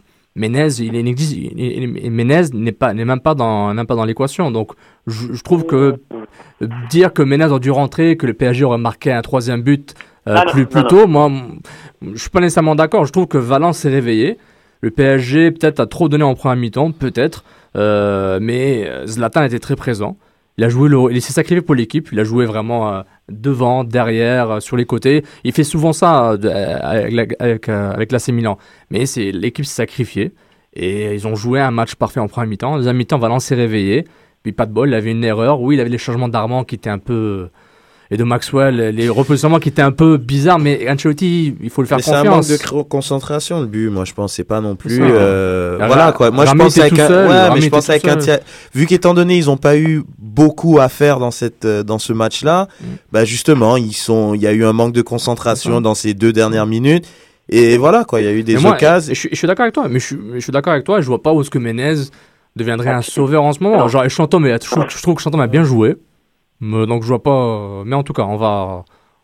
Moi, moi, je veux juste rajouter un tout petit truc sur ton intervention, So. C'est que c'est pas, c'est pas que si Menez était rentré, le PSG aurait gagné 3-0. C'est juste que quand, à, à- à l'arrivée de Lucas, on savait tous qu'il y avait un joueur qui allait trinquer. Sauf Oui. que, honnêtement, et là, euh, même les journaux, même le- les journaux, la presse ici française commence un peu à enquêter parce que Jérémy Ménez a fait une sortie dans la presse en disant qu'il voulait partir parce que euh, il aimait pas l'injustice. Et pour le coup, c'est bien l'une des premières fois où je lui donne un tout petit peu raison parce que quand on voit les performances de, Pasto- de Pastore qui sont très très mitigées, c'est quand même quelqu'un qui entre guillemets euh, choisit ses matchs. On voit que quand il va jouer contre Bastia ou contre Antonio Gaillard, c'est un mec Mhm. qui a même pas le niveau CFA2. En revanche, quand arrive la Ligue des Champions, il commence à sortir des grands matchs. Il y a un moment donné C'est là que ça il a compte. pas de poids de mesure. C'est là que ça compte. Le match d'avant contre Bastia, il fait gagner le PSG. Je veux dire, il y a, il il fait partie de l'équation, sauf que tu le veuilles ou Mhm. non. Et Ancelotti le sait, il a eu, à- il, a- il le connaît, il sait, il sait toutes les capacités là. Et encore une fois, Zlatan dans, la- dans une interview la semaine dernière, et si- je, je peux, je peux pas vous la retrouver, mais je vais la retrouver pour la semaine prochaine. Dit, on lui pose la question, un journaliste français lui dit qui est le meilleur joueur français à l'heure actuelle dans le championnat de France? Et euh, Zlatan Ibrahimovic dit sans hésiter Jérémy Ménez parce que c'est un joueur fantasque qui, euh, qui a des fulgurances. C'est quelqu'un qui fait partie de l'équation. Je sais pas quoi penser d'un gars qui prend juste un rouge extrêmement bête à la fin du match euh, parce qu'il a juste fait un match dégueulasse, quoi. Genre, il a fait un match dégueulasse et il prend juste un rouge de frustration. Moi, peut-être beaucoup de gens disent qu'il est sévère, le rouge, mais moi je pense le geste, il est sale. Méritait peut-être carton jaune, orange, mais voilà. le, le geste est violent. Le geste était, était très violent et même s'il n'y avait aucune intention de faire mal, euh, t'as pas mettre ton pied comme ça, que ce soit sur un tacle ou, ou si t'es debout, ton pied ne doit pas. Déjà que il, change du combien? Il change du 55 Zlatan, son pied est énorme. Donc euh, l'impression de l'arbitre de se dire mais c'est quoi qui se passe? Donc je suis pas du tout étonné par ce carton rouge. Il est injuste, peut-être. Il est des champions, il est des finales, c'est la fin du match. Donc mais Zlatan n'avait pas, n'avait aucune raison d'être aussi violent. C'est tout. C'est et et le blâme revient à lui. Le PSG doit vivre avec cette conséquence, mais Zlatan doit se blâmer lui-même. On sait qu'il est intense, mais il faut qu'il apprenne à gérer ça, même s'il est plus proche de la fin de sa carrière que le début. Beaucoup, beaucoup de gestes de frustration dans ce match-là, qui recevait pas de ballon. Évidemment, quand Pastore mm. faisait pas toujours les bons choix. Mais bon, tu critiques Pastore, c'est un but, une passe décisive dans ce match. Je veux dire, il fait son match, quoi. C'est pas. Oui, excellent match. Je critique juste le fait, ah, en tant que professionnel, tu peux pas choisir tes matchs hmm. et venir le week-end prochain à Sochaux, par exemple, et passer à travers. Tout à fait. Comme, si, si, tu choisis, genre, comme sur l'ensemble des performances depuis un an et demi que les deux sont là, le choix est très clair. Menez, ben oui. il, il, est vraiment très loin devant Pastore. Comme Pastore, il a fait quoi, ah. deux, trois, deux, trois bons mois euh, quand, quand, quand, il est arrivé. Après, plus mhm. rien. Et là, genre, comme euh, depuis l'arrivée de Moura, comme euh, il, il, quoi, deux, trois matchs qu'il a, qu'il a enchaîné assez intéressants. Mais en termes de constance, euh, je pense que le rendement, bah, on ne parle, même pas de Néné, parce qu'il n'est plus là, mais le rendement de, de Menez est bien supérieur à celui de, de Pastore. Mais ils jouent pas le même poste, donc euh, ils sont pas en compétition. Le rendement est supérieur, comme, genre, comme je veux dire que le rendement de Matuidi est supérieur à celui de Pastore, même s'ils jouent pas le même poste. mais on peut avoir un, long débat sur comparer des joueurs qui jouent pas aux mêmes positions. On va passer à d'autres matchs de Ligue des Champions, parce qu'il n'y a pas que le PSG, hein, Julien? Donc, euh, ben, un match qui était intéressant, euh, le moins excitant mais intéressant quand même, la, la, Juve qui s'en va au, à Celtic et qui bat le Celtic 3 à 0 euh, à Celtic Park. Et des buts signés notamment de Matri, Marquisio et Vucinic, les, joueurs offensifs de la Juve. Pour revenir là-dessus, c'est quand même un score très très trompeur. Hein. Moi je, trouve, moi, je trouve que ouais, je, trouve que le, le score ne reflète pas vraiment la physionomie du match. Le Celtic ah a, très bien joué. Je m'attendais qu'il soit beaucoup plus Typiquement euh, anglo-saxon, anglo-saxon, la Juve, la Juve typiquement a été très efficace. Moi, je pense que c'est juste l'expérience. C'est voilà exactement. Les Italiens ont joué. Ben, on vous attend et on vous prend en compte. On prend trois points, en plus trois buts à l'extérieur. Faudra les mettre euh, chez eux au stadio. Euh, Juventus Stadium. Techniquement, ils ont une chance là de, de, de passer, non Celtic, genre comme tu Ouais, je crois que ça doit être à, à 0.1%, là. Genre prendre 3 buts à l'extérieur, ça doit être. Mais moi, il y a un truc, juste un truc. Moi, je, même l'expérience, je suis d'accord. Mais il faut arrêter là, c'est juste ils ont pas de talent. Genre il faut arrêter de croire. Mais, mais, le match ils ont bien joué. Oui, mais il y a pas oui, mais tu le vois la différence au niveau du talent, ils ont eu trois frappes cadrées, c'est trois buts. C'était des contre-attaques, boum boum. C'est il y a pas mais, ils avaient quand même posé problème à Barça euh, durant la phase, la phase de groupe Celtics. Ouais, mais c'était pas par des aptitudes à l'aller et au retour. Oui, mais c'était pas par des aptitudes, je veux dire techniques. Je pense c'était plus au courage et, je sais ben, pas quoi, ils ont vraiment défendu dans ces deux matchs-là. Je crois que le Barça, en moyenne, ils avaient comme 75% de possession. Ils ont fait que défendre. Oui, ils ont eu des, buts en compte, un corner et le but en compte quand c'était à Celtic Park. Après, euh, voilà quoi, je veux dire. Mais moi je dis, euh, juste tu vois Buffon ce qu'il a fait, euh, ça aurait pu être un, partout très rapidement, puis ça aurait changé le match. Mais quand tu as comme Buffon, ça change la donne du match. Parce qu'ils ont eu des occasions, ils ont eu des occasions, ils les ont pas mis. Donc il y a eu un manque de talent, de réalisme. mais ils ont pas mal joué. J'ai pas dit qu'ils ont mal joué. Moi, tout ce que je dis, c'est qu'ils ont perdu parce qu'il y a clairement un manque de talent, en fait. Ça se voit. Comme c'est bien sympa, ça crie dans les tribunes, il y a une sacrée ambiance, mais il y a pas de, il y a pas le talent. Je Donc, pense, je pense il y a pas, de talent pour faire pas de talent, il serait pas passé genre comme au second tour quand même. Il y, y, y, a un minimum qu'il faut reconnaître. Et quand je te parle du Barça, c'est sur les deux matchs qu'ils ont posé problème. Mm. Poser, poser un problème sur Barça, un match, en effet, tu as raison, courage, discipline tactique, c'est pas possible. Deux matchs, Barça a vraiment souffert contre cette, contre cette équipe-là. Maintenant, euh, genre, moi, j'ai- moi, très honnêtement, j'ai pas vu le match. J'ai vu 3-0 et ça m'a pas surpris parce que c'est quand même le Celtics face à la Juve. Moi, j'ai vu euh, une bonne Le- heure du match. Le match, j'ai puis, vu. euh, Ce match-là, je l'ai, je l'ai vu bah, jusqu'à la 80e minute, mais je peux te dire que. Celtic moi- était intéressant. Ils étaient intéressants. Je pense que la Juve a juste joué sur les erreurs de, de- d'un, d'une équipe qui n'a pas le calibre de jouer encore. C'est de l'expérience. Exactement. C'est tout. Et, mais, mais, 33 points. euh, mais la Juve a fait sa job. La Juve, genre, 3 la- points. Pas beau, mais c'est 3 points et 3 buts à l'extérieur. Exactement. Et, la, Juve, a- la, la Juve a fait sa job. La Juve, moi, on joue à l'extérieur. Je, suis- je suis la Juventus de Turin. Je fais quoi? Je ferme, je relaxe, j'attends. J'ai- Marquisio, j'ai Pirlo. Non, mais c'est classique. Mais, on n'est pas surpris. C'est ça. non, mais, mais, mais, c'est- mais les gens sont surpris, genre, oh la Juve, ça le dit qu'ils ont déçu. Non, non, non.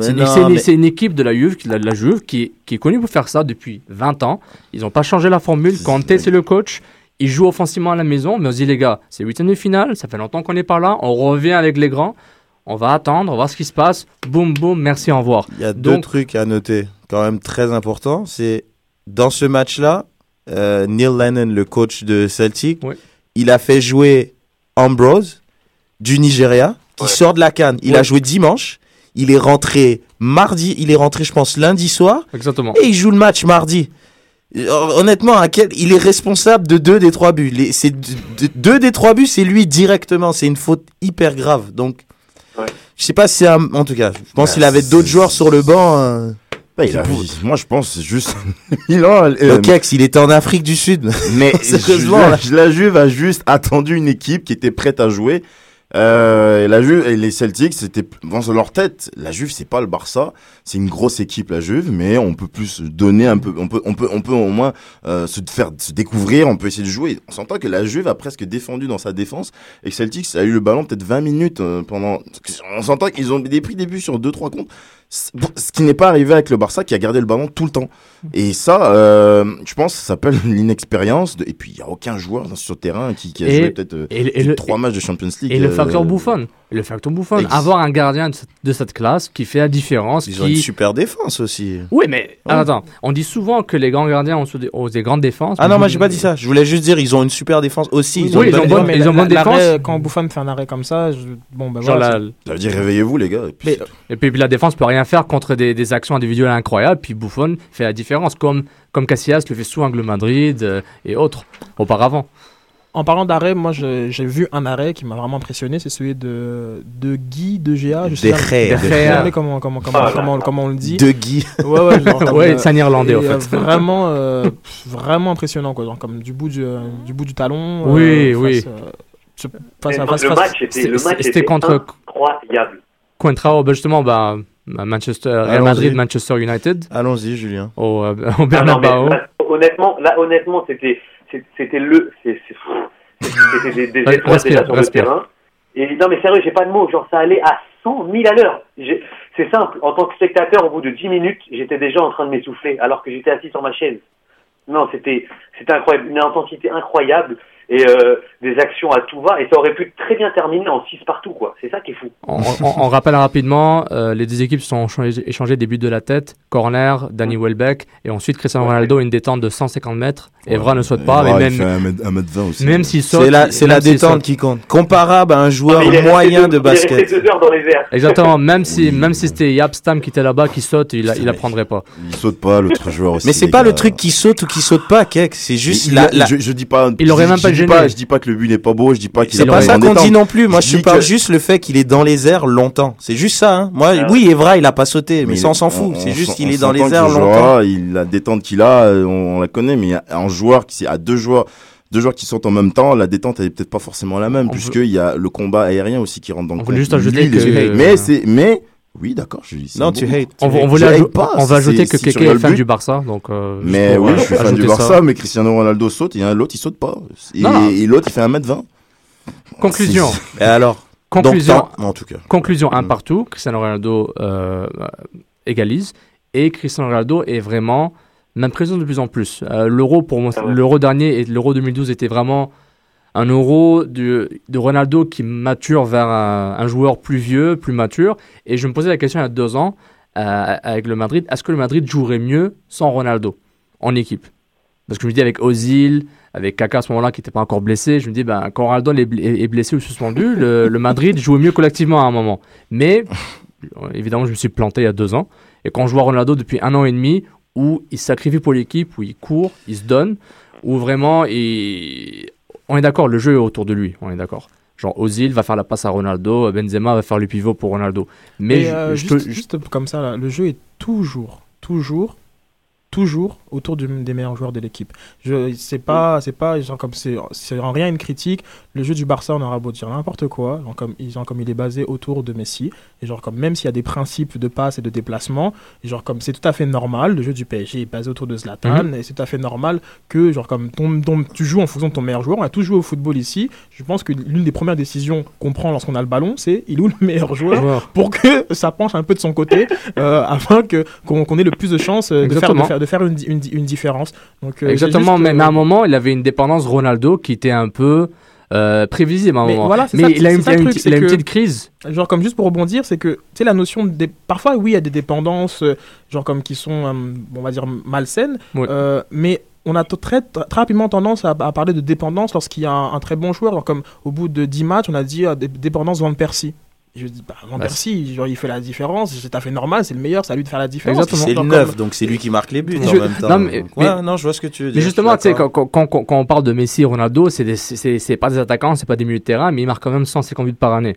Donc, c'est des, des, joueurs exceptionnels, ils sont différents d'un joueur prototype dans une position typique. Ça, je suis d'accord. Mais à un moment, je trouvais que le jeu du, du Madrid, il y a un an, deux, était un peu stéréotypé, ennuyant, parce que Ronaldo était trop autour de Ronaldo, puis les joueurs ne faisaient pas la différence par eux-mêmes. Maintenant, quand on voit Ozil qui a enfin accepté son rôle dans le Madrid, qui, a, qui est devenu de plus en plus mature, Ozil, je pense, c'est son meilleur match avec le Madrid depuis longtemps. Ouais, je, trouve qu'il a fait des mais attention aussi ce match-là, ce match-là, non, non, non, non, mais non, je vois Sid il rigole, mais dans le contexte huitième de finale des champions, je trouve que un match. Ozil, Ozil, il a fait euh, la misère euh, à, à, Raphaël et même on en parlait avec euh, notre ami sur Twitter là, qui, qui me relance toujours là. euh, J'oublie son nom, honnêtement, ça va me revenir. Jean Leloup Jean Leloup, voilà, pardon, c'est ça. Parce qu'il n'avait pas aimé le terme que j'avais utilisé. Euh, mais il a raison, mais j'ai repris euh, un, meilleur terme. Mais honnêtement, Ozil, ouais, il a fait un super match, mais j'aimerais rebondir sur un truc, c'est Cristiano, oui, ok, tout le jeu dépend de lui, c'est normal. Mais là, je trouve vraiment, on a vu vraiment des grosses, grosses carences dans le jeu de Madrid, je trouve justement avec ce match-là. Parce que tout passait par, moi ça c'est mon avis, tout passait par Ronaldo et un joueur comme Benzema qui est le numéro 9 était inutile. Non mais ça même... Higuain est rentré, il a été encore plus inutile. ça revient à ce que je disais. Quand à Messi ou Ronaldo, des gars que c'est pas des attaquants, c'est pas des milieux, mais ils marquent tous les buts de l'équipe. L'attaquant, le 9, Villa, où, il est où, je ne sais pas. Sanchez a accepté son rôle. Madrid, Benzema, Higuain, donc, quand tu as des joueurs exceptionnels qui sont ni attaquants ni milieu de terrain, ça fait que l'attaquant, le 9, on, on s'en fout. Van Persie is number one parce que Rooney n'est pas vraiment il ne joue pas vraiment la pointe maintenant et l'équipe joue pour que ce joueur marque. Sofiane, regarde, mais attends. Je regarde. je regarde non, mais regarde, c'est l'équipe du Real actuellement n'est pas en confiance pratiquement dans, sur tous les tableaux auxquels oui, il joue. Je suis d'accord. C'est une équipe qui, qui, a, qui a, au niveau du, du, public, au niveau de l'entraîneur, il y a des divisions dans sur le terrain. Le gardien est blessé, la défense est décimée. Ok, Ronaldo, on, qu'on l'aime ou qu'on l'aime pas, il met un but chaque week-end, il donne la victoire à son équipe chaque week-end. C'est le meilleur joueur. Et c'est le meilleur joueur au moment où on se parle, si il faut gagner un match, il faut passer par Ronaldo, même si on ne t'aime pas et qu'on va lui donner, on va lui donner le ballon. Je suis d'accord avec ça. Donc, mais, mais là, Manchester, Real ou Barça, comparé du style de jeu il y a 2-3 ans ou maintenant, pour le moment, c'est l'importance, elle est pas comme ça. L'importance est, est, basée surtout sur qu'est-ce que le Real veut, qu'est-ce que l'équipe elle veut. Là, moi, moi, ce que je vois par rapport au Real, je pense que c'est une équipe qui hésite une équipe qui hésite beaucoup. C'est une équipe qui prend beaucoup des buts un peu, on va dire pas débiles, mais inutiles. Et ça peut jouer sur leur performance après. Mais si on veut parler au niveau de comment s'appelle de ce que tu voulais de débat dont, tu voulais rentrer du style de jeu, je pense que c'est tout simplement l'effet des joueurs qu'ils ont et ils ne peuvent pas donner des, des rôles euh, euh, un peu plus importants aux îles comme il il y a un joueur qui s'appelle Kaka qui est Ballon d'Or qui est sur le banc depuis 3 4 ans on trouve Ouais, ça normal. ça, c'est parce que Mourinho, il Mais- est pas qu'il est bête, mais il a fait juste des choix. euh, Ben, Non, je suis pas d'accord là. Là, Yeah. Par rapport à, au dernier truc, je pense de Kaka, je suis pas d'accord. Non, parce non, mais ils ont non, chacun mais- un rôle. Aux mais- îles, on, on voit la qualité de joueur que c'est. On voit comment il peut regarder le ballon. On voit comment il peut donner une passe lumineuse. Donc que Cristiano, il est tout le temps le ballon, que c'est lui qui délivre toujours l'équipe, ça change rien par rapport au rôle qu'ils ont. Di Maria, il a pris ses Mais quand, responsabilités. mais quand il a- il a- comme pour, euh, sur le cas des, des numéros 9, parce qu'il faut, on Bah rappelle oui. que, que Ronaldo et, et Messi ne sont pas des numéros 9.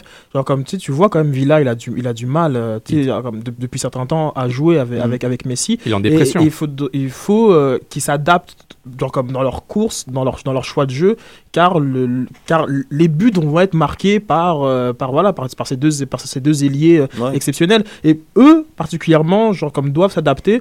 Bon, pourquoi Kaka euh, a, a la difficulté au, au Real? Ça, c'est un- bon, comme je pense que s'il a des Ouais, le problème est un peu plus profond. Ouais, c'est ça, c'est Ouais. blessures, euh, le Brésil, euh, genre comme. La religion. Bon, il y a toutes sortes de choses Ouais. qui, euh, qui rentrent en ligne de compte, mais c'est vrai quand même que les neufs, que ce soit Higuain, genre comme Benzema, Mm. euh, Villa, ils- ils- c'est pas évident genre comme pour eux de jouer avec ces, Exactement. avec ces deux. Ces deux euh, Ouais, mais sacrifier. Il faut dire aussi que bon, au Barça, Messi, il joue devant. Il joue maintenant, il joue avant-centre, il joue plus sur les côtés. Avant, il y a 4 ans, il jouait sur les côtés. Parce qu'il y avait Eto, euh, Zatan. Maintenant, il joue devant. Donc, c'est sûr que il y a le meilleur joueur du monde. Il y a Villa. Il faut choisir à côté entre Pedro, gars qui va plus vite, et un joueur qui revient de blessure. Villa va pas jouer. Mais tu vois, par exemple, Mais- le, le Madrid n'a pas un gars comme Pedro. C'est ça le truc. Un, Mais- un- mais- un- un- un gars, un gars dans le premier de Pedro, je, je, ma- je- le ballon est là, je, je, cadrais, Mais- puis je marquais. Et c'est et c'est ça que la différence que par, par rapport au Real, qui a une dépendance Ronaldo, Cristiano Ronaldo qui est normale, qui est, qui est- Non, que je m'attends à 100%. Mais, c'est- Mais, mais ouais. quand tu vois le milieu de terrain qu'ils ont, ils sont obligés de bétonner, mais ils bétonnent avec des gars de talent, que ce soit Alonso ou Kedira. Moi, je pense qu'ils sont, ils ont tout simplement sont en, en- en perte de confiance sur, sur, par, dépendamment des matchs. Surtout qu'ils sont, bon, sur ce match-là, sur ce match-là, ils ont pris, euh, ils ont pris un but, euh, très, bah, qui- donc ça, les Français. donc ils s'attendaient pas. Donc, euh, faut, faut, faut voir, faut voir. On verra, de toute façon. Mais en tout cas, c'est euh, le match retour, euh, il va être, va être intéressant. Moi, je voulais ajouter quelque chose rapidement, très très Très rapidement très rapidement. Très rapidement, s'il te plaît. par rapport au, au- au match retour, c'est sûr que Manchester aura moins de matchs dans les jambes versus le, le Real parce que le Real va rencontrer le Barça deux fois Ouais. euh, en coupe et en Tu mets championnat. euh, avantage Manchester pour, euh, pour le match retour? Moi, je pense avantage Manchester sur ça, oui. Surtout, Toi- euh, ils rencontrent. Reg, t'as quoi? Ah, moi, j'ai avantage réel par rapport au fait que dans la culture de Manchester, ils vont pas défendre. Et vu leur carence en défense, euh, le Real va en profiter. Ah, je suis pas sûr. Sofiane? Avantage réel. Sami Khedira va marquer. Random, random, juste pour euh. Donc, mais on, on Oh conclut my avec des God, that champions. so random. Et euh, euh, Oh, on n'a pas demandé à Julien ce qu'il en pense. Lui, c'est Ouais, quoi Julien, ça comme tu- Moi, je tu dis vois- Joker. Hein Moi, je dis Joker, là. C'est vrai que c'est c'était compli- c'est compliqué parce que euh, genre euh, Ah ouais. euh, Real a quand même dominé, faut, il faut comme il faut il faut euh, je- il a un peu un- a dominé ce match, mais Manchester a une telle euh, force d'attaque, je veux dire comme Van Persie, tu lui laisses ça, il va te le mettre. Rooney, genre comme t'as as comme Welbeck qui peut contribuer. Donc, euh, j'ai du mal et ils vont, euh, j'ai vraiment du mal à, à- à donner un avantage à. Moi, j'ai- lu un article qui, qui, bah, qui, qui parlait beaucoup du style de Ferguson cette année. On a l'impression de voir un Ferguson un peu comme Mourinho avec très, très, très, très stratège. Je sais pas si vous avez vu les remplacements qu'il a fait pendant, pendant le match. T'as un joueur que, par exemple, comme Higuain qui sort, euh, il te met un milieu défensif. T'as un joueur comme euh, Alonso qui sort, il te remet un attaquant. Ils étaient, ils avaient c'était calqué. Ils, ils se connaissaient tellement bien que les remplacements même étaient presque pareils. Ouais, j'avais vu. Et, ouais. et, et, et- et sur, même dans le championnat, c'est pas un, Manchester qui est hyper beau, qui est, qui est hyper, euh, on va dire, euh, qui mettait des 8 buts, qui battait. Là, ils ont une bonne, ils ont, ils ont, bon, ils ont prennent mettent beaucoup de buts, mais c'est un, un Manchester efficace. Et dire qu'ils vont pas défendre à ce stade de la compétition, qui est un quart pour passer les poules, je suis pas sûr. Moi, Ferguson, je ça m'étonnerait euh, pas. C'est vrai que c'est pas une équipe qui. C'est euh, pas qui- dans la culture calcule. anglaise. C'est pas, oui, non, Ils- mais ils, vont pas défendre. Non, non, non, du tout, Mais- pas anglaise, comme Manchester. mais parce que ce- match-là, oui, euh, oui, ce match-là, ils, ils ont, ils ont, ils ont joué comme presque comme Chelsea. hein. Les attaquants jouaient comme des, comme Mais des tu vois, moi, juste un petit Et truc par rapport à ça. et- Vas-y, vas-y. Et, et, et, et ça m'étonnerait pas que Ferguson fasse du Mourinho au retour, on dire ben c'est à vous de marquer, on vous attend.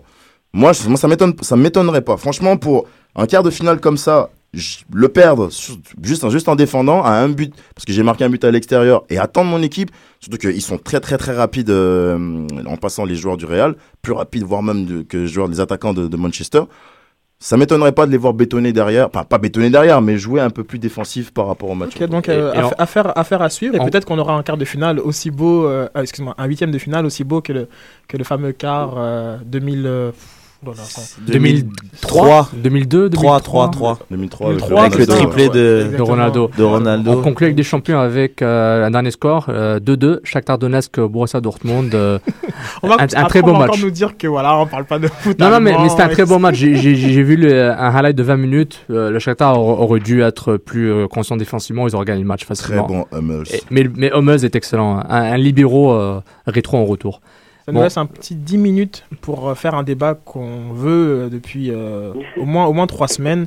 C'est parler bah ouais, comme de ces Français en Angleterre. Donc maintenant, on va, on va plus s'extasier sur le fait qu'il soit 11 dans, dans, dans l'équipe de Newcastle, mais on va plus parler un peu de, de bilan. Je vais laisser la parole à, à, Reg pour, que, pour que tu nous dises un petit peu Qu'est-ce qu'il en est de Neuf Châteaux Neuf Châteaux ben, Neuf a fait une razzia euh, au mercato d'hiver en allant chercher euh, plusieurs joueurs de Ligue 1 pour les amener euh, ben, en IPL. Et puis, ça a fait un, gros débat, surtout en, France et aussi en, en, Angleterre, mais en France par rapport au fait que les joueurs ils quittaient quand même, pour prendre l'exemple de Loïc Rémy, donc qui est parti euh, de Marseille pour aller à QPR pour 8 à 10 millions d'euros.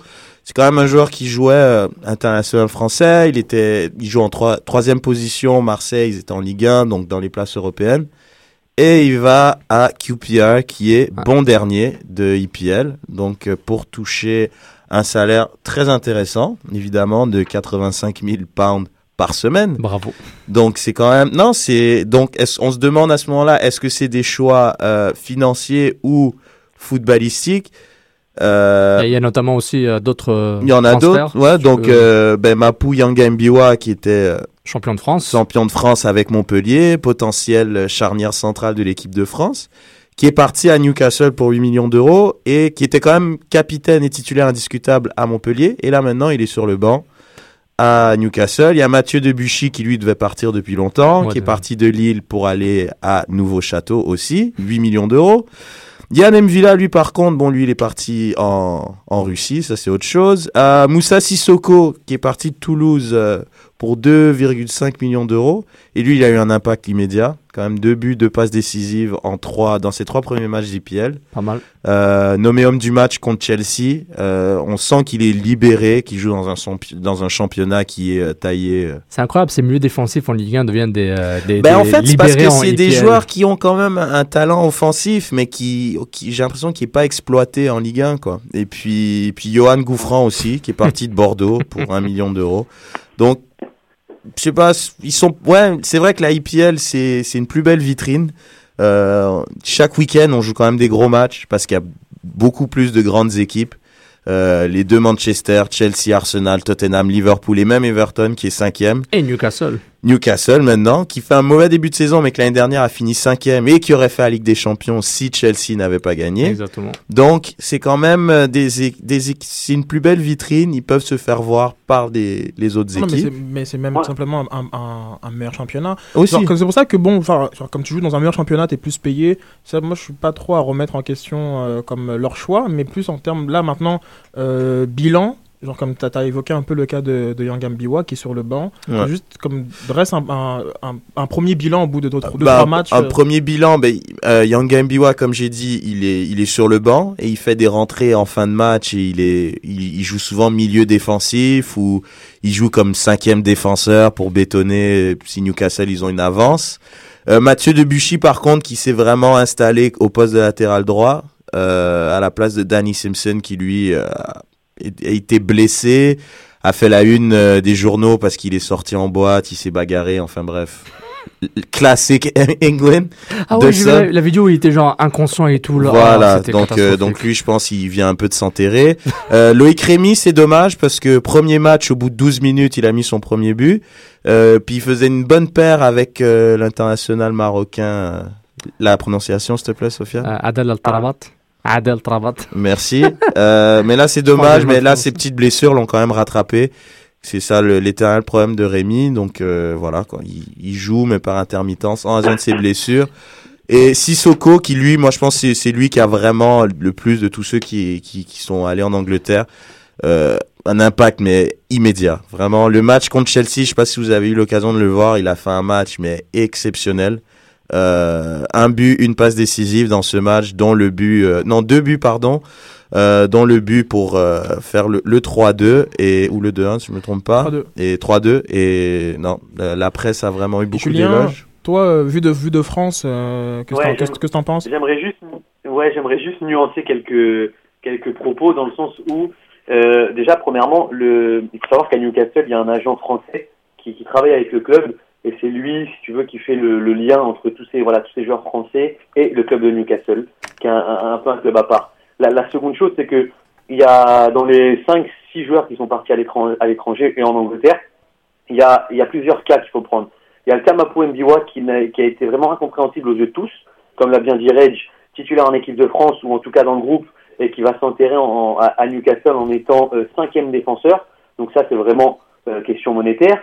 Il y a, des joueurs comme Debuchy, comme Debuchy qui ont dit déjà depuis un an et demi, depuis le départ de son pote Cabaye, qui qui arrête pas de crier sur tous les toits, qui va qui va quitter l'île et que là c'est vraiment d'un point de vue à mon avis affectif, hein, parce qu'on voit bien que euh, Debuchy, il faut savoir que là depuis qu'il est arrivé, il dort chez Cabaye. Donc c'est Cabaye qui l'héberge euh, le temps que, Debuchy trouve, sa maison. Et ensuite, il y a, il y a des cas différents. Le cas Sissoko et Rémi, pour le coup, hein, pour avoir eu des informations de la presse française, c'est vraiment les clubs, euh, là pour le coup, qui mettent un peu la pression. Il y a un peu un côté malsain. Par exemple, le, président Olivier Sadran de Toulouse a dit à Sissoko, c'est soit tu pars à Marseille pour 3,5 millions d'euros, ce que Marseille proposait, soit tu resignes chez nous. Il faut savoir qu'i- qu'ici, la crise euh, du football en France, elle est, complète. Tous les clubs sont à la rue, hormis euh, le PSG de l'Emirates. Mais euh, voilà. et, en euh, fait, et les, euh, Julien, et les clubs de, de Ligue 2, hein, j'ai vu un, un excellent dossier, je pense, sur, sur Eurosport, Ouais. je ne suis pas sûr, où vous expliquez que justement, ça fait assez longtemps qu'ils ont anticipé la crise financière et, et la gestion des clubs de Ligue 2 est, est, est- est très saine. Donc, moi, c'est juste un aparté comme ça. Non, non, bien sûr. Et pour continuer, donc voilà. Donc le cas Sissoko est un peu particulier parce que lui a demandé à rester à Toulouse jusqu'à la fin de l'année. Et en fait, euh, si tu veux, n'ayant pas respecté l'ultimatum de son président qui était soit Marseille, soit Toulouse, il a été mis à l'écart du groupe. Vraiment, il, il, il était censé le plus jouer en professionnel. Donc il a dit, écoutez, bah, euh, tant qu'à faire, moi j'ai une chance à jouer en équipe de France, je pars. Donc voilà, je voulais juste nuancer les départs un peu, Mhm. un, un- un peu comme ça vers l'étranger des Français. Il y en a qui partent pour l'argent et, un- un- et il y en a qui partent aussi pour, pour le challenge. Gouffran, il lui reste un dernier challenge à relever. Il a 28 ans ou 29 ans bientôt. Euh, aller jouer en IPL à Newcastle euh, avec un public, un, un public comme ça et, euh, et pourquoi pas jouer les, des coupes d'Europe, ça vaut beaucoup mieux. J'ai rien contre Bordeaux, hein, mais ça vaut beaucoup mieux que Chaban-Delmas. Non, mais euh, Donc voilà, c'était juste pour nuancer les, les profils. Il va tellement venir en MLS. lui. Il l'a dit, il l'a dit, il l'a dit. C'est vrai que l'ambiance de St James Park est. Non, a- mais c'est ça, je veux Hmm. dire, comme franchement, quand tu prends euh, tous les paramètres, euh, enfin, Ah oui. ça, l'ambiance, la qualité de les infrastructures. Je pense euh, qu'ils ont raison, c'est ça. hein. Voilà, après, genre, comme là, ils disent, euh, ils disent la nourriture, mais moi, t'inquiète pas que quand, genre, comme ces gens-là, ils mangent pas ce que tu manges. hein. Euh, puis- non, mais etc., etc. Donc, c'est tout à fait normal que, que, qu'ils, choisissent ça. Moi, je suis, je suis pas, je suis pas surpris. Bon, c'est pas non plus. euh, Non. Puis euh, il y en a qui discutaient un petit peu genre comme de la qualité de- des joueurs. C'est vrai qu'ils sont beaucoup internationaux, mais est-ce que ce sont des cas d'or Non, c'est pas des cas d'or, on est d'accord, mais mais c'est des joueurs, je pense, qu'ils ont comme pour objectif. euh, ben, on, on en parle, tu vois, un gars comme euh, Yanga Mbiwa, mais il va vraiment s'enterrer, quoi. Il va vraiment se Ouais. perdre, alors que ben lui, il a toujours dit, il y avait des possibilités d'aller à Arsenal parce qu'il y avait Olivier Giroud et que ben déjà, comment il s'appelle, euh, Loulou Nicolin, il voulait pas faire affaire avec euh, d'autres clubs que des clubs anglais parce que eux, ils payent tout de suite au niveau des transferts. Alors que Belanda, ça a été retardé pour la Turquie parce que les Turcs, ils payent en 10-15 versements, même si c'est un, c'est un transfert de 10 millions d'euros. Donc c'est pour ça, ils voulaient vraiment favoriser le transfert vers l'Angleterre. Un, un petit mot sur, euh, sur Drogba peut-être Drogba, c'est vrai, pour la Turquie qui a marqué euh. Pour, pour Galatasaray. Hein. à son premier, à son le la canne. Mais il, est- il est recherché par la mafia chinoise. Hein. T'es sérieux là? Non, mais ça aurait pu vraiment. Non, mais je- j'ai entendu quelqu'un a une garde, pro- garde, une garde proche à Juventus. Là. Il, il, il- Et un, Twitter que j'ai lu très, très intéressant. J'en dirai euh, plus pour ça la prochaine que, qui, qui trouvait ça drôle de voir euh, Drogba qui marque et, qui se, et Schneider qui lui saute dessus en fait sur le dos. Il trouvait ça assez bizarre de les voir les deux. Et il y a un Turc qui a répondu, qui lui a dit Ah, c'est parce qu'ils viennent d'un championnat que tu connais pas et que t'aimes pas que tu trouves ça bizarre. Donc j'ai adoré. Un peu. Ah, mais les championnats turcs, c'est- il y a beaucoup d'argent, mais aussi beaucoup de problèmes financiers en même temps. Donc, Mm. euh, euh, Mais c'est vrai que c'était une image particulière à Exactement. voir. Avec un. Drogba, Schneider, c'est quand même deux Ouais, joueurs qui euh, peuvent J'aimerais aider. bien faire un dossier sur le championnat turc pour rebondir sur une remarque de Red quand il a dit que euh, partir à Galatasaray c'était partir dans un petit club. et euh, j'ai, euh, j'aimerais bien en parler, mais J'ai bon, dit ça on n'aura pas le temps. T'as dit ça. pas Écoute, mal écoute sûr. les podcasts Soccer sans frontières de Choc FM. On va boucler. euh, il nous reste 10-15 secondes. Sofiane, euh, comme d'habitude. Julien n'aura vraiment pas le temps. Je suis désolé. Ouais, non, juste un petit dédicace à l'anniversaire de Jean-Jo, donc voilà, joyeux Oui, anniversaire. oui, c'est vrai. Jean-Jo qui est absent Joyeux aujourd'hui. anniversaire à Jean-Joseph. Puis, euh, Joyeux. Puis on remercie tout le monde de nous avoir écoutés. Euh, il ne reste pas beaucoup de temps. Euh, vous nous écoutez sur choc.fm, euh, podcast teacher, et vous suivez votre contenu Impact Montréal à Mala sur mountroyalsoccer.com. Et bien sûr, le Sans Frontières continue tout le temps sur afrocanlife.com. Merci et au revoir. Ciao. Ciao.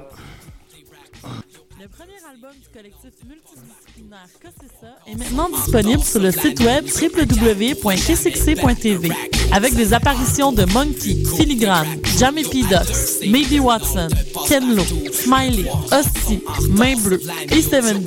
Visitez le www.kcxc.tv pour vous procurer l'album ainsi que les tout nouveaux audios officiels du KCXC.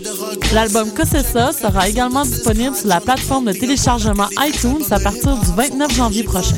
1, 2, 3, 5, 8. Puis bon, on attend la suite. Si j'avais de qualité, ce serait humble et avant-gardiste.